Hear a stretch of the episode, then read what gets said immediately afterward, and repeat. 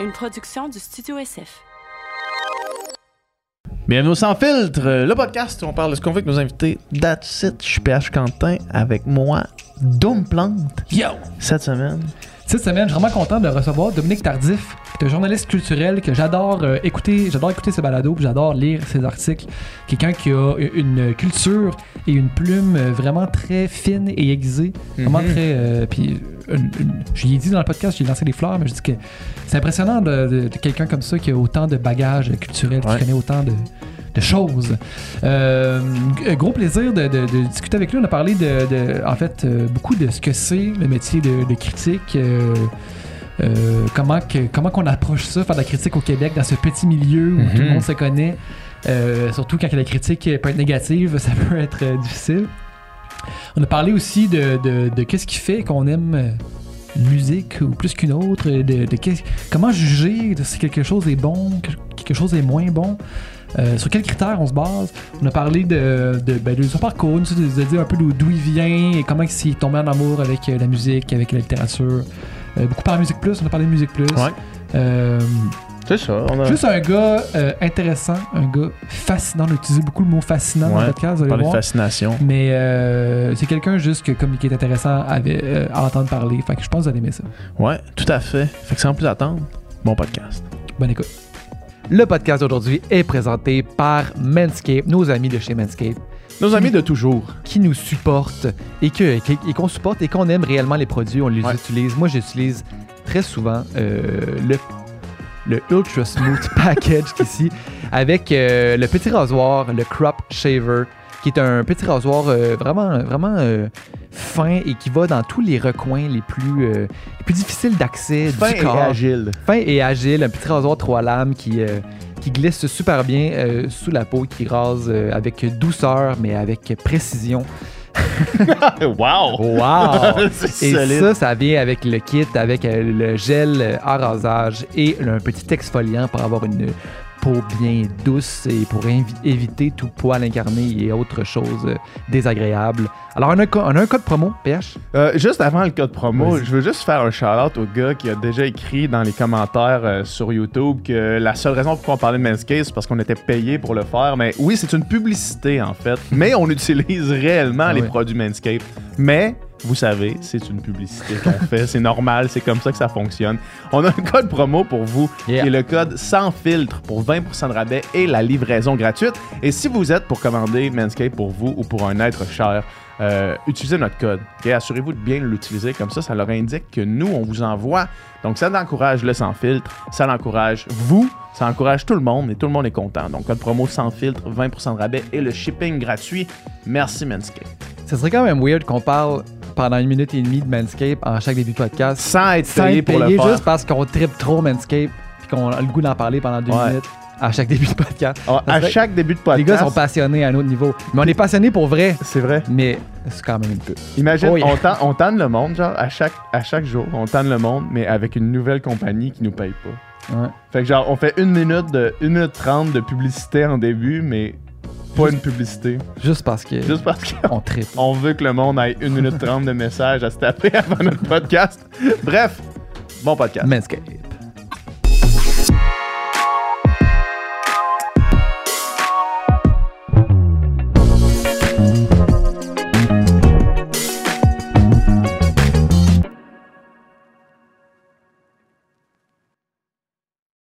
On a commencé? Ouais, on a commencé, ça tourne. Yes. Merci d'être là. Merci à vous, les gars. C'est C'est un super plaisir de te recevoir. Ouais, vraiment. Vraiment. Yeah. On parlait juste avant, puis on embarquons tout de suite là-dessus, là, go, que, euh, c'était l'épisode de ton podcast avec Ouais. euh, euh, Guy Lepage Ouais. qui est sorti. Ouais. Puis tu nous disais que tu avais reçu des emails de marde par rapport à ça? Ouais, ben il y a certaines personnalités, là, euh, lorsqu'on écrit à leur sujet, c'est à peu près assuré qu'on va recevoir une tonne de courriels. Mike Ward, Safia Nolin. Safia Nolin, c'est c'est le pire, puis c'est toujours les courriels les plus accablants, les plus violents, les, les plus, Plus déplorables. dérangeants, Ouais, Ouais. vraiment. Euh, je, savais ça parce que j'avais lu là-dessus dans les médias, mais lorsque j'ai écrit à son sujet pour la première fois, puis j'ai eu l'occasion de lui dire à Safia, après je dis, je comprenais jusqu'à un certain point ce que tu fais, puis j'ai pas la prétention en de comprendre ce qu'elle vit, mais Ouais. J'en ai pris la, la réelle mesure euh, en écrivant son sujet. là. Beaucoup de courriels, c'est ça. Puis des gens qui souvent écrivent pas son prénom comme il faut. Ouais.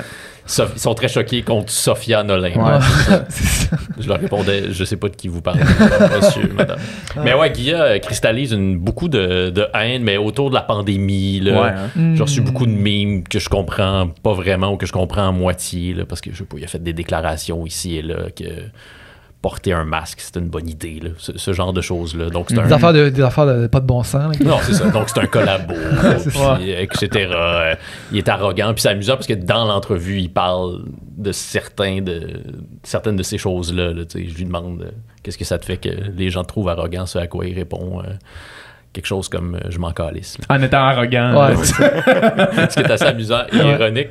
Mais, euh, mais ouais, les... il y a certaines personnalités comme ça. Mike Ward aussi, là, tu sais, Ouais. ah, bon, le, le petit gilet, toute l'histoire autour de Jérémy Gabriel euh, a créé, ben, l'a mis sur le radar de plusieurs personnes qui sauraient probablement pas c'est qui en fait puis là il, il s'imagine c'est ça qui est drôle aussi c'est qu'il y a un- une marge une marge entre ce que les gens s'imaginent Ouais. de ces personnalités-là, puis ce qu'ils sont en réalité. Parce que, bon, effectivement, l'humour de Mike Ward est quand même euh, assez noir Ouais. et cinglant, mais l'individu est, est assez, est très gentil, Mhm. très généreux. Puis, euh, puis son humour aussi, bon, tu sais, cette blague-là, je, je sais pas pourquoi je me lance là-dedans, mais, Mais c'est ah, ouais, ouais, mais c'est c'est- juste fascinant parce que c'est impossible de- d'argumenter avec ces gens-là puis de leur dire Ouais. non mais votre lecture de la situation est pas la bonne puis je pense qu'il vous manque certaines informations ils ont décidé que Ouais. Mike Ward c'était un méchant il est dans la catégorie des méchants même Ouais. chose pour Guy Lepage même chose Mhm. pour Safia Nolin puis là après ça ça entraîne toutes sortes de, de, de mots qui, qui, ont, qui ont aucun sens. Ouais. Ce, qui, est- ce qui est fascinant avec, avec euh, Mike comme exemple précis, c'est que il y a du monde. Il a vraiment fait un clivage. Cette histoire-là, en fait, a fait un clivage parce que oui, t'as le monde qui, qui, qui l'ont connu comme, comme tu l'expliques, puis qui, l'ont, qui, qui lui apposent euh, cette étiquette-là de méchant, mais t'as aussi tous les défendeurs de Mike Ward qui sont aussi virulents oui envers oui puis ça c'est déplorable aussi c'est ça, exact, mais c'est, c'est- il a vraiment fait comme, ok, c'est dans un camp ou dans un autre, là. Mike Ward n'a jamais appelé à ce qu'on dise du Ben non, mal ben non, ou à ben ce qu'on. C'est ça, à, à ce qu'on écrive des choses méchantes au sujet de, de Jérémy Gabriel. Mhm. là. Donc, euh, effectivement, c'était assez euh, décourageant de voir que ben, les gens sentent le besoin de, de choisir leur camp alors que Ouais. euh, c'est pas nécessaire. là. Surtout si euh, Mike Ward ou Jérémy Gabriel ne sont pas des gens que vous connaissez personnellement. Ouais. Je comprends que si tu les connais, là, tu te sens davantage interpellé, mais si tu les connais pas, tu pas besoin de choisir ton camp. Tu Mhm. peux considérer la situation de manière plus, plus froide. Et tu Ouais. surtout pas besoin d'écrire un journaliste qui C'est juste fait une entrevue avec ça. une de ces deux personnes-là. Une entrevue qui ne portait pas sur ce sujet-là par Ouais. ailleurs. Ouais. Mais c'est drôle parce que, tu sais, mettons, dans le cas de Mike Ward, ou dans, dans le cas de Safia Nolin aussi, je veux dire, même si euh, je la. Je la je- je l'endosse, euh, je la condamne, là, mais tu sais, je, je com- je peux comprendre, mettons, d'où la, la colère ou le- le- l'espèce de virulence vient, mais euh, Après Guy ça- Lepage, je trouve pas qu'il est particulièrement... Tu sais, mettons, moi, j'ai écouté euh, religieusement, toi on en parle, Ouais. depuis sa sortie. Là. Je n'ai pas manqué beaucoup. Puis, tu sais, il est pas.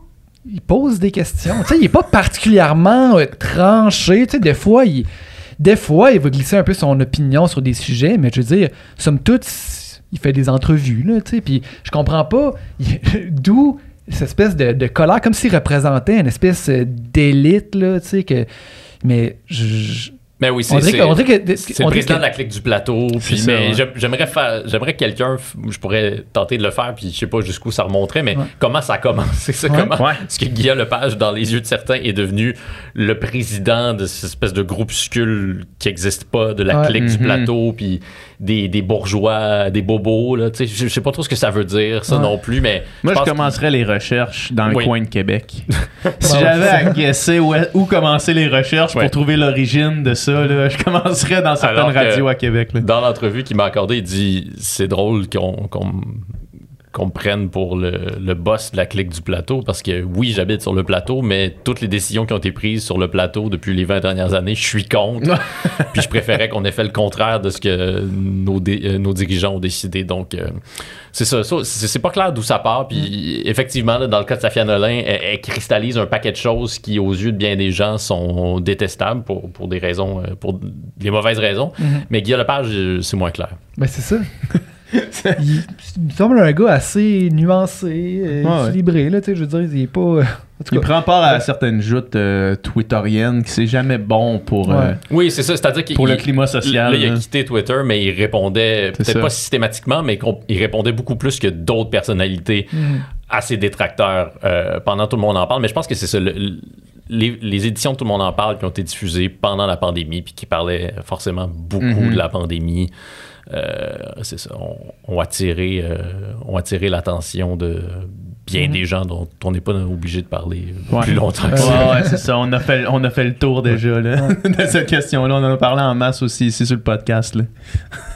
Fait que ça, c'est ton nouveau bala- balado qui est Oui, anime. juste entre toi et moi, euh, qui est euh, le balado que je fais euh, à la presse, dans, dans le cadre de mes fonctions de, Ben oui. de journaliste euh, à la presse. Balado qui ressemble un peu à Deviens-tu ce que tu as voulu. Ben, c'est ça qui est un peu la continuité, finalement, Ouais. sous un autre nom. Là. Exactement. Euh, mais qui me permet de, de bénéficier donc de, ben, de la visibilité de la presse, puis Ouais. euh, de faire ça euh, dans le cadre de mon travail, plutôt que de faire ça à côté, dans mes temps libres, parce que vous savez, les gars, que faire un balado, ça peut être... euh, C'est payant. C'est c'est très payant, d'une part. Euh, on le voit. Ouais, on le voit ici. Si, ça, ça pue l'argent. Ça pue l'argent. comme les en les photos de rideaux qui tombent. Là. Euh, mais j'allais dire que c'est c'est chronophage aussi, ça prend quand même pas Ouais. mal de temps parce qu'il Ouais. faut non seulement les enregistrer, mais il faut se préparer, il faut euh, les monter, les mettre en ligne, tout ça. Donc euh, c'est quand même chouette de, de, De pouvoir, pouvoir faire, le ça ouais. à la presse. Puis c'est le fun qu'un média d'importance comme la presse aussi euh, se lance dans, Mhm. dans le merveilleux monde du balado. Ouais. Mhm. Fait que tu le faisais de manière complètement indépendante, ton, non, ton ancien Deviens-tu ce que tu as voulu, oui. Ouais. Tout à fait. C'est moi et mon ami euh, Jean-Michel Berthiaume qui euh, s'occupe de tous les aspects techniques. J'enregistre au studio Madame Wood. Ouais. Je viens de te nommer à peu près tous les intervenants de, Ouais. de- de notre projet de podcast, ouais, effectivement. Ouais, mais ce qui est quand même en fait le point de départ de beaucoup de projets de podcast. Oui, ben, j'imagine que vous en avez euh, reçu beaucoup de ce genre de, de messages-là, mais j'ai reçu beaucoup de messages euh, de gens qui me demandaient Bon, Dominique, j'aimerais lancer mon propre balado, peux-tu Ben m'aider? Est-ce que, est-ce que je peux t'appeler? La part du temps, je leur réponds oui, puis on se jase un peu. Ah ouais, hein? les gens sont toujours, ben, j'essaie de, de donner un petit coup de main euh, aux gens. Je suis sûr que vous faites la même chose, les gars. J'ai pris quelques appels. ouais. Vous venez au studio euh, SF, puis on va vous arranger ça. C'est ça que vous répondez. Ah, Ben non, moi, mais j'ai, tu moi, j'ai pris des appels avec des gens qui se questionnaient à savoir euh, quoi, quoi faire, par où commencer. Puis Mais- souvent, les, les réponses sont les mêmes. là. Mais puis les gens sont souvent déçus quand ils arrivent à la question. euh, alors comment je fais pour euh, financer mon balado? Je dis ben je sais pas, tu, tu dois avoir un compte en banque, euh, c'est comme ça que tu vas le financer. Visa, Oui, Mastercard. Mastercard, tu peux choisir ton mode de paiement préféré, mais c'est à peu près comme ça que ça fonctionne. Ouais, mais là, si je veux le vendre à Ouais. tel média, tu sais, ça se peut, puis il y en a là, des médias. Oui, c'est ça. Sauf que il y a plus de chances Il y a que, beaucoup d'appelés, peu d'élus. que tu te fasses dire non que, que le contraire. Puis de toute Mhm. façon, la réponse que je leur donne aussi, c'est c'est pas les bonnes raisons. Il y a quand même quelque chose de, de charmant dans le monde du balado puis qui, qui s'est perdu avec les années, mais tu sais, il y a un côté. euh, un côté un peu euh, Far West, c'est-à-dire Ben on le fait par nous-mêmes avec nos moyens, euh, on prend nos propres décisions, puis on fait ça de manière un peu, tu sais, moi j'appartiens au monde des, des médias traditionnels, mais il y a quand même une liberté dans le monde du balado qui, est- qui est à chérir, puis Mhm. ce que je dis à ces gens-là, c'est pars ton projet toi-même, puis de Mhm. un, tu vas acquérir des habiletés, tu vas apprendre des choses, puis une fois que tu, que tu vas arriver devant des gens qui veulent te donner de l'argent pour que tu, si, si ça se produit, ben, tu auras déjà une expérience qui va te permettre de mieux répondre à leurs questions, puis euh, de savoir dans quoi tu te lances. là. Mais oui. Ouais. Puis est-ce que euh, toi d'avoir de, de faire ce projet-là dans le dans le contexte, dans le cadre de la presse, est-ce que tu sens que tu as cette liberté-là? Oui, oui, tout à fait. 100% Oui. absolue? Mais en fait, quand j'ai été en. Je sais pas si je, pense- je sais pas si je peux raconter ça comme si c'était super grave. des conversations qu'on a eues dans des bureaux, là, des portes verrouillées. Quand j'ai été engagé à, la presse, euh, mes conversations avec les patrons, euh, ben, il y, a- il y avait été question de ça, que éventuellement, là, mais une fois que une fois bien en selle, que je puisse lancer un projet de balado parce que Mhm. euh, les gens qui m'ont engagé avaient écouté Deviens-tu ce que tu as voulu, puis Mhm. ils semblaient apprécier ce que je faisais là. Donc, euh, ben, moi, ça me réjouissait bien sûr parce que, ben, pour toutes les raisons que, que je viens d'énumérer. Ouais. Euh, donc, non, non, je sens vraiment que de- je- les gens s'imaginent que dans un journal, on- les patrons nous disent beaucoup quoi faire. Mais Mhm. je sais pas si c'est parce que moi, je jouis beaucoup de liberté, mais c'est pas tellement le cas. Euh, on nous demande de couvrir certains sujets, mais la plupart du temps, c'est nous qui devons générer nos propres idées. Puis c'est une bonne manière d'être euh, d'avoir une carrière, puis d'être investi, puis d'être apprécié de, de ses patrons, des gens qui nous engagent, c'est de trouver ses propres sujets. Puis euh, ensuite, bien évidemment, les gens relisent nos textes, puis ils s'intéressent au contenu, mais après, ils vont pas intervenir de manière si lourde que ça, puis ils vont pas réécrire nos... tu sais, S'il faut que ton article soit réécrit de A à Z, c'est parce que t'es peut-être pas en train de faire la job que Ouais. tu devrais faire. Ouais. Donc, les patrons dans le monde des médias sont pas si interventionnistes que ça, ou dans le meilleur des mondes, ils sont pas. Puis, non, moi, j'ai vraiment la chance de jouer, de, la chance de jouer d'une très, très grande liberté, une liberté immense. Euh, je pourrais compter sur euh, les doigts d'une main le nombre de fois où on m'a dit euh, non, Dominique, pas ce sujet-là. Euh, puis, c'était pour des raisons du genre ta semaine est déjà bien remplie Mhm. avec d'autres sujets et on aimerait que tes articles rentrent à l'heure. Ouais. Et donc, au moment prévu. Donc, Ouais. ajoute pas un autre article à ton agenda de la semaine, mais sinon, on me laisse pas mal faire ce que je veux. C'est- tu choisis vraiment, mettons, tu sais, là, j'ai vu dernièrement, tu as fait le, le- euh, la critique de, de l'album des Foo Fighters, mettons. Ouais. C'est-tu parce que t'as as dit, hey, je, je- je veux faire ça? Tu Ouais, l'as ben là, dans ce cas-là, c'est vraiment un, un truc plus simple du genre euh, voici les albums qui paraissent cette semaine, qui dans l'équipe euh, veut s'occuper de ceci. Puis là, il y a quelqu'un qui lève la main. Euh, là, puisque je connais un peu euh, les Foo Fighters, je connais, ben, je connais assez bien leur travail, puis euh, je Ouais. m'intéresse au rock. J'ai dit, je vais m'en charger. Mais sinon, pour des articles plus. Des articles de fond, des articles plus élaborés, des reportages plus longs. C'est souvent, c'est chacun des journalistes qui propose ces sujets. Hey, j'aimerais ça comme là, ce week-end, j'étais à. La, la semaine dernière, ça a été publié ce week-end, j'étais à Lac Mégantic Mhm. pour Mhm. parler bon, de différentes initiatives culturelles qui, euh, qui, qui ont lieu là-bas dans le contexte bon, du, euh, du dixième de la, de la tragédie ferroviaire. Puis euh, c'est moi qui ai présenté ça à mes boss. Puis on dit Ah, ben, ça nous intéresse, ça, ça semble, ça semble bien. Mhm. Vas-y, Dominique, et Mais ça, c'est cool. ramène-nous une histoire. Est-ce que t'es. t'es- Mettons, je- parce que ça m'intéresse vraiment le, le- le- raisonnement derrière tout ça. Comment est-ce que tu arrives à penser à ce- cette, cette histoire-là, tu sais? C'est-tu parce qu'il y a comme des, des- communiqués de presse qui, qui sont lancés en disant nous, on fait telle, telles activités dans le cadre du 10 ans, puis là, toi, tu dis Ah, ça serait intéressant comme sujet, ou c'est juste que tu penses activement à Hum, Lac Mégantic, il me semble que ce serait un bon sujet de. Euh, ben, il y a plusieurs manières d'arriver aux idées. C'est toujours difficile de- d'identifier comment on a des idées. Ouais. Mais moi, je suis constamment en train de penser, là, puis ça agace même parfois les, les gens dans mon, temps- dans mon entourage, comment je suis constamment en train de réfléchir à comment je pourrais prendre cette affaire-là qui m'intéresse, puis en faire un, un sujet d'article. Mais Ouais. ça, c'est quand même un bon indice, c'est-à-dire que s'il y a quelque chose qui t'intéresse, euh, ou des fois je fais un tweet, puis là, c'est juste une idée qui, qui me passe par l'esprit, puis ça réagit de manière très très forte. Là, je me dis, ah, il y a peut-être, il faudrait peut-être que je creuse ça davantage, il y a peut-être un article là-dedans. Mais pour répondre à ta question de manière plus précise, dans le cas de Mégantic, c'est parce que ma blonde est originaire de Mégantic, donc euh, on y va quand même assez souvent. Euh, je connaissais certaines des initiatives, donc je parle de- dans mon article, mon reportage porte sur les projets des, des frères Lavallée, Mhm.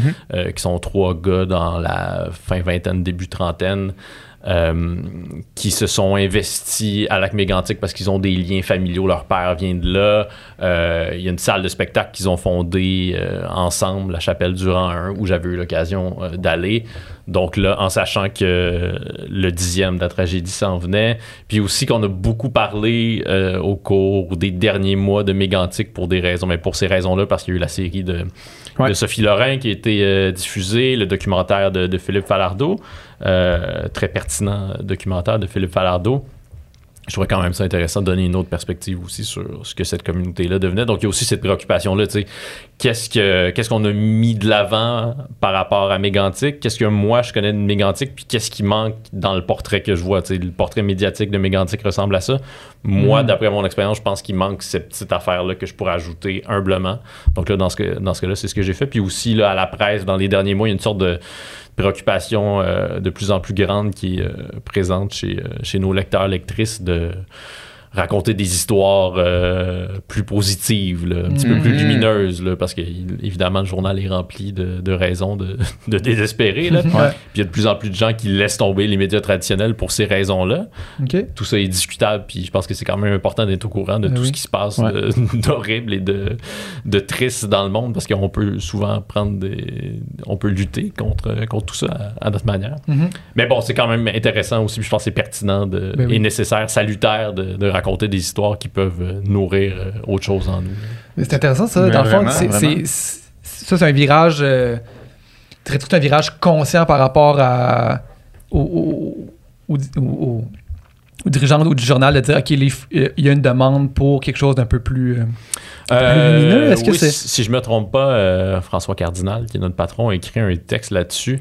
Mais euh, oui, je pense que ben, le journal prend le pouls de ce que les, ben oui. les gens qui le lisent euh, pensent. Puis euh, pour de plus en plus de gens, puis ça a été documenté, la lecture du journal le matin, ça devenait une sorte de boulet. là. Je commence ma journée, j'ouvre le journal, puis là, tout d'un coup, j'ai juste, le, j'ai juste le goût de me lancer par la fenêtre. Ah là, ouais. Donc, euh, ben, évidemment que tous les sujets qui donnent envie de, de se lancer par la fenêtre vont encore être Sont présents. pertinents, On va pas comme faire à semblant à exister. là. ils continuent à exister. C'est pas parce qu'on veut pas s'y intéresser Ouais. qu'ils vont s'en aller comme par Mm. magie, mais ça peut être intéressant. Puis c'est- c'est pas comme si les autres histoires, on les inventait de toutes pièces. là. C'est pas de la fiction, ça se déroule pour vrai. Le reportage que j'ai fait à Lac Mégantic, c'est des de véritables initiatives qui se déroulent là, puis qui sont réjouissantes Ouais. pour vrai. Je suis allé à une usine de chocolat où que tout le monde vit dans le bonheur à lac mégantic. Là, c'est juste comme. L'idée, c'est pas de c'est pas d'écrire ce genre de texte-là puis Ouais. faire semblant que euh, tout le monde euh, il est gentil. Puis, Ouais. euh, mais mais je pense que juste de changer de perspective, parfois, ça peut ça peut être. Je pense que depuis la pandémie, les gens ont besoin d'un peu de, d'un peu de lumière. Là. Ça a été beaucoup de mauvaises nouvelles après mauvaises nouvelles tout Ouais. le temps, puis il y en a encore, mais tu sais, je pense que. Puis je pense que ce qu'on constate présentement, c'est que les, les effets délétères de la, de la pandémie, ils se poursuivent. Là, tu sais. Ouais. Les- puis l'effet sur une- notre état de santé psychologique à nous, ça va pas, ça va pas se terminer immédiatement. C'est pas dès que les mesures euh, de confinement se sont terminées que ah, Mm. nous voici de retour euh, Ouais. à la normale. Donc je pense que ça, ça va avoir aussi un, un effet à long terme sur, euh, sur les médias. là, ouais. Avant la pandémie, nous, euh, probablement le podcast qu'on a fait qui est le plus écouté, le plus partagé encore aujourd'hui, puis euh, celui duquel, du moins, moi, je me fais le plus parler, c'est un podcast avec Sonia Lupien, qui Ouais. est une chercheure à l'Université de Montréal euh, en stress. Ouais. Puis elle, ce qu'elle avait dit avant même la pandémie, c'était que si vraiment tu avais des problèmes de stress puis d'anxiété, une des choses à faire par courte période, c'était comme arrête de lire les nouvelles, tu sais. Ouais. Arrêter de lire les nouvelles, c'est comme une, une façon de, de resetter pendant un petit bout pour essayer de retrouver une espèce de stabilité mentale si t'as des troubles anxieux. Là. Ça, c'était avant la pandémie. Ou est-ce que là, ce qu'elle exprimait, c'est que c'était tout le temps des nouvelles négatives, mettons, la plupart du temps. Ou c'était du moins, c'était ce qui te marquait le plus. Puis que là, après ça, la pandémie est arrivée, puis là, c'était encore plus démarqué, tu sais. Fait que c'est sûr que ça a, ça a cet impact-là, mais en même temps, c'est tellement important. C'est comme le. Moi aussi, des fois, là, j'ai envie de décrocher, mettons, de juste faire. hey, je, je veux plus savoir ce qui se passe là, arrêtez de m'en parler, je veux plus savoir. Ouais, sauf que tu veux pas devenir le gars qui ignore qu'il y a une guerre en Ah, Ukraine puis que ça. la planète est en train de flamber. Exactement. Ben ça, ce serait difficile à ignorer parce Là, ce suffit moment, de se promener dehors. c'est clair. Mais tu sais, si tu veux pas être ce gars-là non plus, Ouais. fait comment tu fais pour comme réconcilier ces deux, ces deux, ces deux idées-là, tu sais? Ouais, ça demande une sorte d'hygiène euh, d'hygiène médiatique. Mais euh, en tout cas, je pense que raconter un d'autres types d'histoires, ça peut aussi créer une espèce de ça peut contrebalancer l'effet parfois négatif Mhm. sur euh, sur notre santé mentale de toutes les mauvaises nouvelles Ouais, ouais. qu'on qu'on lit puis qu'on entend. Puis toi, ça fait partie, en fait, tu sais, de la... toi, t'es journaliste principalement culturel, Ouais. en fait. Fait que tu sais, tu t'intéresses à des choses le fun, là, tu sais, en général du temps. En euh, général, c'est assez le fun. Bon, il m'arrive d'avoir des conversations euh, un petit peu plus chargées avec des artistes. Je sais pas si quelqu'un euh, lance un album ou il a écrit un livre sur euh, le deuil de son père. C'est sûr que la conversation va peut-être Ouais. être d'une nature différente. Mais en général, les gens que je rencontre, ben, d'une part, sont heureux de me voir. Ben. Pas de me voir moi, mais ils sont heureux que un média s'intéresse à leur travail. Mhm. Puis, euh, ouais, donc c'est ça. Mon travail est quand même du- d'une autre nature que celui des gens qui euh, couvrent le palais de justice, Ben par exemple, ou qui couvrent la politique. Ouais. Puis tu sais, quand, quand je te lis, puis je suis content de te recevoir parce que, tu sais, quand j'écoute ton podcast, on fait un peu, si tu veux, le même, euh, la même famille de podcasts, dans le sens qu'on a des conversations Ouais. avec des gens qu'on reçoit, puis on parle d'eux, puis on parle d'un peu. C'est pas du true crime. hein. c'est pas du true crime, c'est de la conversation, tu sais. Puis je trouve que. Puis quand je te lis aussi, je lis tes critiques, je lis tes articles, puis je trouve que, ben, premièrement, t'es un super bon intervieweur, puis t'apparaît que t'as un bagage culturel quand même très vaste, puis je trouve vraiment que t'as une, une très belle plume, puis Tu peux continuer. ces hein. gens-là, là, je te lance des fleurs, mais je suis toujours en fait curieux, puis tu sais, t'es quand même jeune, là, je veux dire, t'es dans la trentaine, puis on dirait que t'as- t'as t'as déjà 37 ans. ouais. 37 ans. T'as t'as déjà un, bagage impressionnant. Fait que je suis toujours curieux de savoir c'est quoi, en fait, euh, qu'est-ce que, comment t'es devenu, ce que t'es devenu, dans le sens que c'est, ça, ça- ça a commencé où, cet éveil-là, puis cette curiosité-là pour, pour les arts, pour la culture, puis... Euh, vaste question. Ouais. Tout ça a commencé à Rouen-Noranda. Ben, c'est là que je suis né. Mais, Yeah. euh, mais je pense que je pourrais attribuer euh, mon intérêt pour la culture à, à- à différents facteurs, mais certainement bon, à mes parents, puis à ma mère qui s'est assurée qu'il y a des livres chez nous, puis aussi qui s'est assurée que je puisse aller voir des, des spectacles. Il paraît qu'assez tôt, je manifestais ce, ce désir-là d'aller voir des spectacles, là, comme à, à j'avais quoi, 5 ou 6 ans, je suis allé voir Luc de la Rochelière en Mm. spectacle au Théâtre du Cuivre avec ma mère. Bien sûr, j'étais accompagné, j'étais Mhm. pas seul. Puis c'était un, Petit gars de 5 ans. ouais, un soir de semaine, première rangée. Puis euh, l'anecdote veut que ma mère raconte avec plaisir à chaque occasion qui se présente. Ouais. L'anecdote veut que je me suis endormi pendant le spectacle parce que j'étais petit puis il était tard. Ouais. Donc je me suis endormi devant le pauvre euh, Luc. Luc, Je m'excuse s'il si, écoute euh, ce podcast-ci. Euh, Luc, je suis vraiment désolé. surprenant, mais ouais. Ça Non, on sait ça jamais. C'est un homme curieux. Euh, Semble-t-il que ça, ça, ça l'a détruit cette fois-là. c'est ça. Sa carrière, c'est Ça- terminé. Ouais, c'est ça. Je suis pas capable de conserver l'attention d'un enfant de de cinq 4-5 ans. ouais, c'est ça. Mais donc, on est assez tôt allé voir euh, quand même pas mal de spectacles. Ça, j'ai des souvenirs euh, clairs puis très Mm. précieux de, de ces moments-là avec, euh, avec mes parents. Euh, puis ensuite, ben, c'est Musique Plus, vraiment. Je Mm. dirais jamais assez comment Musique Plus... puis c'est triste que... Bon, il y a d'autres vecteurs pour la culture aujourd'hui qui se Mhm. trouvent sur... sur Internet et sur les réseaux sociaux, mais euh, ils sont quand même d'une nature différente. Puis Ouais. il y avait quand même quelque chose avec Musique Plus dont on, on se moquait quand même beaucoup à l'époque parce que les animateurs étaient parfois inexpérimentés, puis l'esthétique de Musique Plus était très agitée. Bon, les, les, les plans, là, les fameux plans sur le côté comme ça. Ouais. Mais mais il y avait quand même une richesse culturelle à l'antenne à Musique Plus, ne serait-ce que parce qu'ils présentaient des clips de toutes sortes d'artistes, euh, des artistes qui jouaient pas à la radio, donc tout ce qui est musique alternative. Là, si aujourd'hui je sais c'est qui Groove Vark, c'est parce que Mhm. les clips de Groove Vark jouaient à Musique Plus, Grimmskunk, tout ça, donc un accès à une autre manière de penser aussi, parce que c'est aussi ça, la musique, c'est un divertissement, puis bon, c'est ça, ça nous rend heureux au quotidien, mais c'est aussi une manière de voir le monde. Tu sais, t'écoutes Grimmskunk, puis là, soudainement, tu dis, ou tu, tu vois le clip de Smells Like Teen Spirit pour la première fois, puis tu te dis, ah, j'ai le droit d'exprimer ma colère de cette manière-là. Ouais. Et non seulement j'ai le droit d'exprimer, mais il y a une autre personne qui m'a l'air très intelligente qui sent cette même colère-là Mhm. que je commence à sentir en moi, 11-12 ans, Ouais. pour des raisons que je ne saurais pas expliquer pour l'instant. Euh, donc, il y a tout ça qui est précieux. Puis il y avait plein d'émissions. euh, à à chaque semaine, à la Musique Plus, tu avais l'émission Fax, une heure de reportage, d'entrevue avec des artistes internationaux et québécois. Des, des entrevues quand même euh, assez substantielles, là, des Ben oui. 10-15 minutes avec un artiste. Donc, euh, depuis Rouen-Noranda, c'était quand même un accès euh, vraiment privilégié à la culture. Puis aussi, tu avais l'impression d'être au cœur de Montréal. Moi, Ouais. Toutes les fois que je passe dans les an- devant les anciens studios de Montréal, de, de Musique Plus à Montréal, il n'y a pas une fois où je repense pas à ces moments-là où je regardais Ouais. Musique Plus à Rouen puis je me disais, ça tombe bien l'air cool, Montréal. Ouais. Là, il y a French B qui est en entrevue en studio à Musique Plus Il y a du monde en arrière qui Oui, C'est ça, tu ce voyais soir, le monde s'arrêter, checker Ouais. dans la fenêtre. euh, ah ouais. les Beastie Boys qui débarquent, puis tu sais, des artistes euh, majeurs et moins Mm. majeurs. Puis je me disais, si seulement je pouvais aller voir ces shows-là à Montréal. Ben oui. Donc, euh, Musique Plus a vraiment joué un, un rôle marquant. Puis. Claude Rajotte, le cimetière décédé, là, évidemment, tu sais, Claude Rajotte est- a été un de mes, mes premiers héros, puis j'ai encore beaucoup d'admiration pour lui. Euh, C'était dans- l'exemple en fait de, de critique musicale de l'époque. quand- il y a aussi ça, c'est que aux États-Unis puis dans le monde anglo-saxon, il y a toute la culture de, de l'écrit, du journalisme musical écrit, bon, qui est né Ouais. autour de- du magazine Rolling Stone. Je, je, je simplifie l'histoire du, du journalisme musical, mais bon, ça a Mhm. pas mal commencé autour de Cream puis de Rolling Stone Magazine. Mais au Québec, cette tradition-là, elle existait dans, dans les journaux, puis il y en a certains représentants, mais il n'y a pas la grande tradition euh, du magazine. Il y a eu Québec Rock qui a duré euh, quelques années dans, dans les années 80, qui est un magazine important. Mais euh, sinon, c'est vraiment Musique Plus qui a incarné ça. Puis la grande figure du critique rock, en tout cas, dans mes yeux, à moi, c'est Claude Rajotte. Mhm. Puis euh, il m'a aussi appris qu'on pouvait penser à la musique de cette manière-là, qu'on avait le droit de trouver que ça, c'est pas bon. Puis que, tu sais, d'avoir des opinions très, très tranchées et arrêtées, parfois même violentes Ouais. sur, euh, sur certains artistes, sur certains albums, c'était correct, Ouais. dans une certaine mesure. Euh, donc, ouais, Musique Plus a joué un rôle majeur. Puis, tu sais, dans le. Il y a souvent des gens qui disent.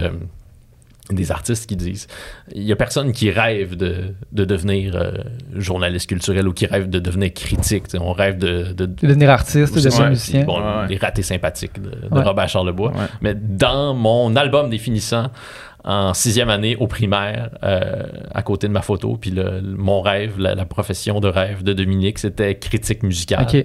Donc, euh, C'est on- pas un plan B, là. Tu deviens ce que tu as voulu. ben. C'est-à-dire que j'ai. Ah. Je oui, tout à fait. Excellent titre de podcast. Euh, j'ai j'ai joué de la musique entre temps, puis Ouais. je jouais déjà de la musique. À ce moment-là, je jouais de la batterie. J'en ai joué pendant mon adolescence, puis éventuellement, j'ai abandonné parce que euh, j'étais pas très bon. Puis aussi parce qu'un drum, ça, Ça prend, arrive. ça prend beaucoup de place. Ouais, c'est dur à amener à Montréal. là. oui, c'est ça. Ben, là, j'ai j'ai transité par Sherbrooke, mais c'est ça. Dès le moment que tu quittes la maison familiale, euh, la batterie qui trône euh, dans le sous-sol, il faut la mettre ailleurs. Et Mhm. cet ailleurs-là n'est pas, toujours, euh, est pas toujours trouvable. Puis il y a aussi vraiment, c'est ça, l'idée que je chantais, puis je l'ai compris, j'ai- réussi à mettre des mots là-dessus plus tard, mais j'aimais beaucoup jouer de la musique avec mes chums, jammer. Bon, Ouais. ça c'est le fun parce qu'il y a une espèce de- d'ivresse, puis des fois il y a quelques bières aussi. Littéral ivresse, c'est ça. Mais il y a aussi bon, l'ivresse de la musique partagée ensemble. On joue, puis on se trouve donc bien bon présentement. Mais les vrais bons musiciens, en général, sont des gens qui développent une espèce d'obsession. Puis, comme le récemment, je, euh, récemment, je recevais euh, Lisa Leblanc à, à mon podcast, puis elle Ouais. racontait ça, là, quand elle a commencé à jouer de la guitare. tu sais, Tous ses temps libres, c'est passé avec sa guitare. Ouais. Puis, moi, j'avais vraiment pas cette relation-là Ouais, avec ma batterie. Donc, les gens qui, qui sont bons, euh, qui deviennent bons avec un instrument, deviennent bons parce qu'ils ont sans doute un talent, une part de talent inné, mais aussi parce que l'un nourrit l'autre. Ton obsession nourrit ça, ton exact. talent inné, puis Ouais. ton talent inné nourrit ton, ton obsession, te valide dans ton obsession parce que c'est le fun de sentir que tu es bon hein, Mhm. en jouant d'un instrument. Alors que moi, je chantais, je chantais rarement ça. quand- Ton obsession est ailleurs, probablement. Tu as écouté de la musique plus qu'en en jouer. En écouter, puis aussi que ça m'a mis un peu plus de temps à, à découvrir que je pouvais avoir ce plaisir-là à écrire parce que quand t'as 11 ans, bon, j'ai fait des, des- j'ai écrit des, des critiques d'albums dans le journal de mon école primaire. Puis Ah ouais, hein? j'ai 10 sur 10 à l'album de Fastball. J'ai dit que Fastball allait. Est-ce que vous vous souvenez Non. de Fastball? Ils ont eu euh, un seul hit qui euh, s'appelait The Way. Ouais, mais oui. Si- ouais, Ok. c'est ça, c'est une grande chanson. Si vous l'entendiez, vous, vous- tu, tu la reconnaîtrais Ouais, là, ouais, si ouais. tu l'entendais. Mais Where euh, would they go without ever knowing the Merci de- merci de sacrifier, euh, Ben. Il a trois podcasts, il disait qu'il il serait jamais grand chanteur. Moi, je trouve que tu viens de prouver le contraire. et voilà. Ça, c'est. C'est la preuve démo. indéniable que tu un C'est grand chanteur. démo que je vais envoyer à Bravo Musique. Ouais, exact. Une carrière est née. Ouais. Mais euh, ouais, j'avais accordé, euh, ouais, je pense 10 sur 10 à l'album de. T'avais dit que c'est le prochain grand groupe qui va marquer l'histoire du rock. Là. C'est- ça s'est pas, passé ça comme s'est ça. terminé avec cette chanson dont Ouais. PH vient de nous offrir Mhm, un ouais. extrait. Puis. Rejoins les euh, clips des One It Wonder avec euh, Survivor. Ouais, euh, mais j'ai réécouté l'album récemment, je me souviens plus. Ah, ben justement, c'est parce que dans le journal, on écrivait, on avait été appelé, c'était une rubrique où tout le monde racontait la critique qu'il regrettait. Puis là, moi, je racontais que la critique que je regrette, c'est la première critique que j'ai. Mais je la regrette pas tant que ça. Parce que L'histoire est bonne quand même. si, si je la retrouvais, je suis sûr que, que je serais amusé parce que j'ai écrit, mais donc euh, les, les autres occasions quand même de s'exercer à écrire, faire des entrevues avec des musiciens puis écrire des critiques de disques qui sont pas nombreuses quand tu as 16 ans, tu sais. Ça arrivait pas souvent, donc le moment où j'ai découvert euh, le plaisir que je pouvais avoir à faire ça, ben, c'est quand j'ai commencé à le faire professionnellement. Là, Ouais. Les premiers moments où j'ai écrit des articles pour euh, Bang Bang, puis euh, voir un peu plus tard, c'est à partir de ce moment-là, je me suis dit, ah, il y a quand même, c'est agréable de faire ça. Puis euh, bon, c'était c'était pas très bon ce que j'écrivais à ce moment-là. Ça m'a pris quelques années pour, peaufiner, euh, peaufiner mon écriture, puis surtout mes, mes techniques d'entrevue, comme apprendre à faire une entrevue, c'est c'est quand même c'est quand même quelque chose. Puis ça peut s'apprendre à l'école, mais je suis pas allé à, à- j'ai pas étudié en journalisme, donc il a fallu que, que je l'apprenne euh, par moi-même en faisant beaucoup d'erreurs, puis Ouais. euh, en réalisant que c'était mieux de, de se préparer et d'a- d'avoir préparé quelques questions que de se dire Toujours euh, mieux. je vais me pointer là, puis euh, on, va avoir une va bien conversa- aller. on va avoir une conversation euh, relax parce que, des fois- surtout quand tu commences euh, en, Ouais. en journalisme culturel, moi j'habitais à Sherbrooke, donc là tu interviews des artistes locaux qui sont très gentils, mais qui n'ont pas beaucoup d'expérience en matière d'entrevue. Ouais. Puis pour les gens qui accordent des entrevues, c'est aussi un apprentissage de savoir quoi dire, comment parler de son travail de création. Parce que en général, les musiciens vont dire des choses comme Ah, euh, c'est venu d'instinct. Euh, J'y ai pas vraiment réfléchi avant d'écrire cette chanson-là. Bon, tu sais, ça, c'est, ça Pas se peut grand que chose ce à soit faire vrai. avec cette que- histoire-là. oui, mais il n'y a pas grand-chose à faire. Ça va pas, ça va pas donner Ouais. l'article le plus intéressant de l'histoire Ben du oui. journalisme musical. Donc, eux aussi ont, ont un apprentissage à faire. Puis c'est pour ça que, euh, j'allais dire assez rapidement, mais pas si rapidement que ça, j'ai appris qu'il fallait que je me prépare parce que eux aussi euh, avaient un apprentissage à faire. Puis que là, si tous les deux, on savait pas quoi dire, Si ça les allait deux, être- vous, apprenez, vous apprenez sa job, c'est ça allait être long, ça longtemps. la Ouais, ça. Ouais. Ce qui est drôle, c'est que, tu sais, c'est comme si. euh, c'est comme si, pour certains, ça serait un genre de phénomène nouveau, là, que comme les, les nouveaux jeunes artistes se comportent comme ça, mais il n'y a rien de nouveau là-dedans, dans le sens que. Allez c'est même. regarder des vieilles entrevues de Mais David oui, Bowie ça. dans YouTube. Ben, là, c'est ça. puis vous Non, mais tu sais, juste au Québec, je veux dire, c'est les mêmes gens qui ont trippé sur Robert Charlebois ou Jean sur, Leloup. ou sur Jean Leloup, c'est ça que j'allais dire.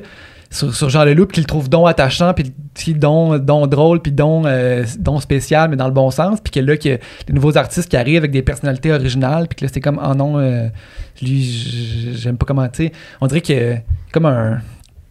Mais- Il y a comme un, un oubli collectif de comme, non, non, mais ça a tout le temps été ça, des artistes, là, tu sais. Mais il y a peut-être aussi un peu là-dedans de la, survalorisation de ce qu'on appelle l'authenticité. Ouais. sais. Euh, Jean Leloup, on n'avait pas accès- on, on voyait Jean Leloup une fois par, euh, je sais pas, il lance un album une fois par 4-5 ans. là, ça- Mm. Entre l'amour et sans pitié, puis le Dôme, il y a eu plusieurs Ouais. années qui se sont écoulées. Ouais. Il n'était pas surmédiatisé, il n'était pas présent tant que ça. Donc lorsqu'on le voyait, on avait accès à seulement ces moments-là, mais on n'avait pas accès à Jean Leloup sur les réseaux sociaux qui nous présente euh, son chien, son chalet, etc. Donc, il y a peut-être une sorte de, de tension entre ces deux affaires-là, de fossé qui fait que là, c'est difficile de savoir à, à qui on, on a accès. Mais effectivement, le- le- les, des artistes qui, qui se comportent de manière euh, étonnante en entrevue, là, ça n'a pas été inventé par euh, les années 2020. là. Il y en Mhm. avait une coupe avant. Ben, c'est ça. Ouais. C'est intéressant l'idée de. Je, je- juste à rebondir sur juste ce que tu viens de dire, là, euh, changer un petit peu de sujet, mais le. le- C'est la première fois en fait que, que, que, que je réfléchis à ce que tu viens de mentionner, du fait qu'avant, il y avait, t'avais aucun accès aux, aux artistes autres que leur art, dans le fond. Puis que maintenant, les artistes se mettent eux-mêmes en scène sur les réseaux sociaux. Puis on en parlait ce matin justement avec TikTok puis, euh, puis Instagram. Ça, ça, on dirait pas que ça dénature le truc, mais c'est vrai qu'il y a un clivage. Puis je sais pas comment je me sens par rapport à ça, parce que la première fois que j'y réfléchis. Là. Mais il y a quand même un bon, euh, un bon, euh, une bonne séparation quand même entre ces deux choses-là, là, tu sais. Puis comment est-ce qu'après ça tu peux prendre l'art juste pour ce qu'elle est, sans que ça soit teinté par le fait que tu sais que la personne finalement, même si elle chante sur des peines d'amour, est, est en couple heureuse euh, dans Ouais. sa vie, là, tu sais. Oui, il y a ça d'une part, c'est-à-dire que puis c'est d'autant plus le cas, par exemple, pour les acteurs. là. Les acteurs vont dire euh, j'essaie de, de me préserver, de pas trop me montrer sur les réseaux sociaux, parce que ou pas juste de pas aller participer à des quiz à outrance, parce qu'après, les gens ils me voient dans, dans un film, dans une télésérie, puis là, ils voient juste la personne que je suis et non le personnage que je suis en train d'essayer de, Ouais. de Mhm. créer.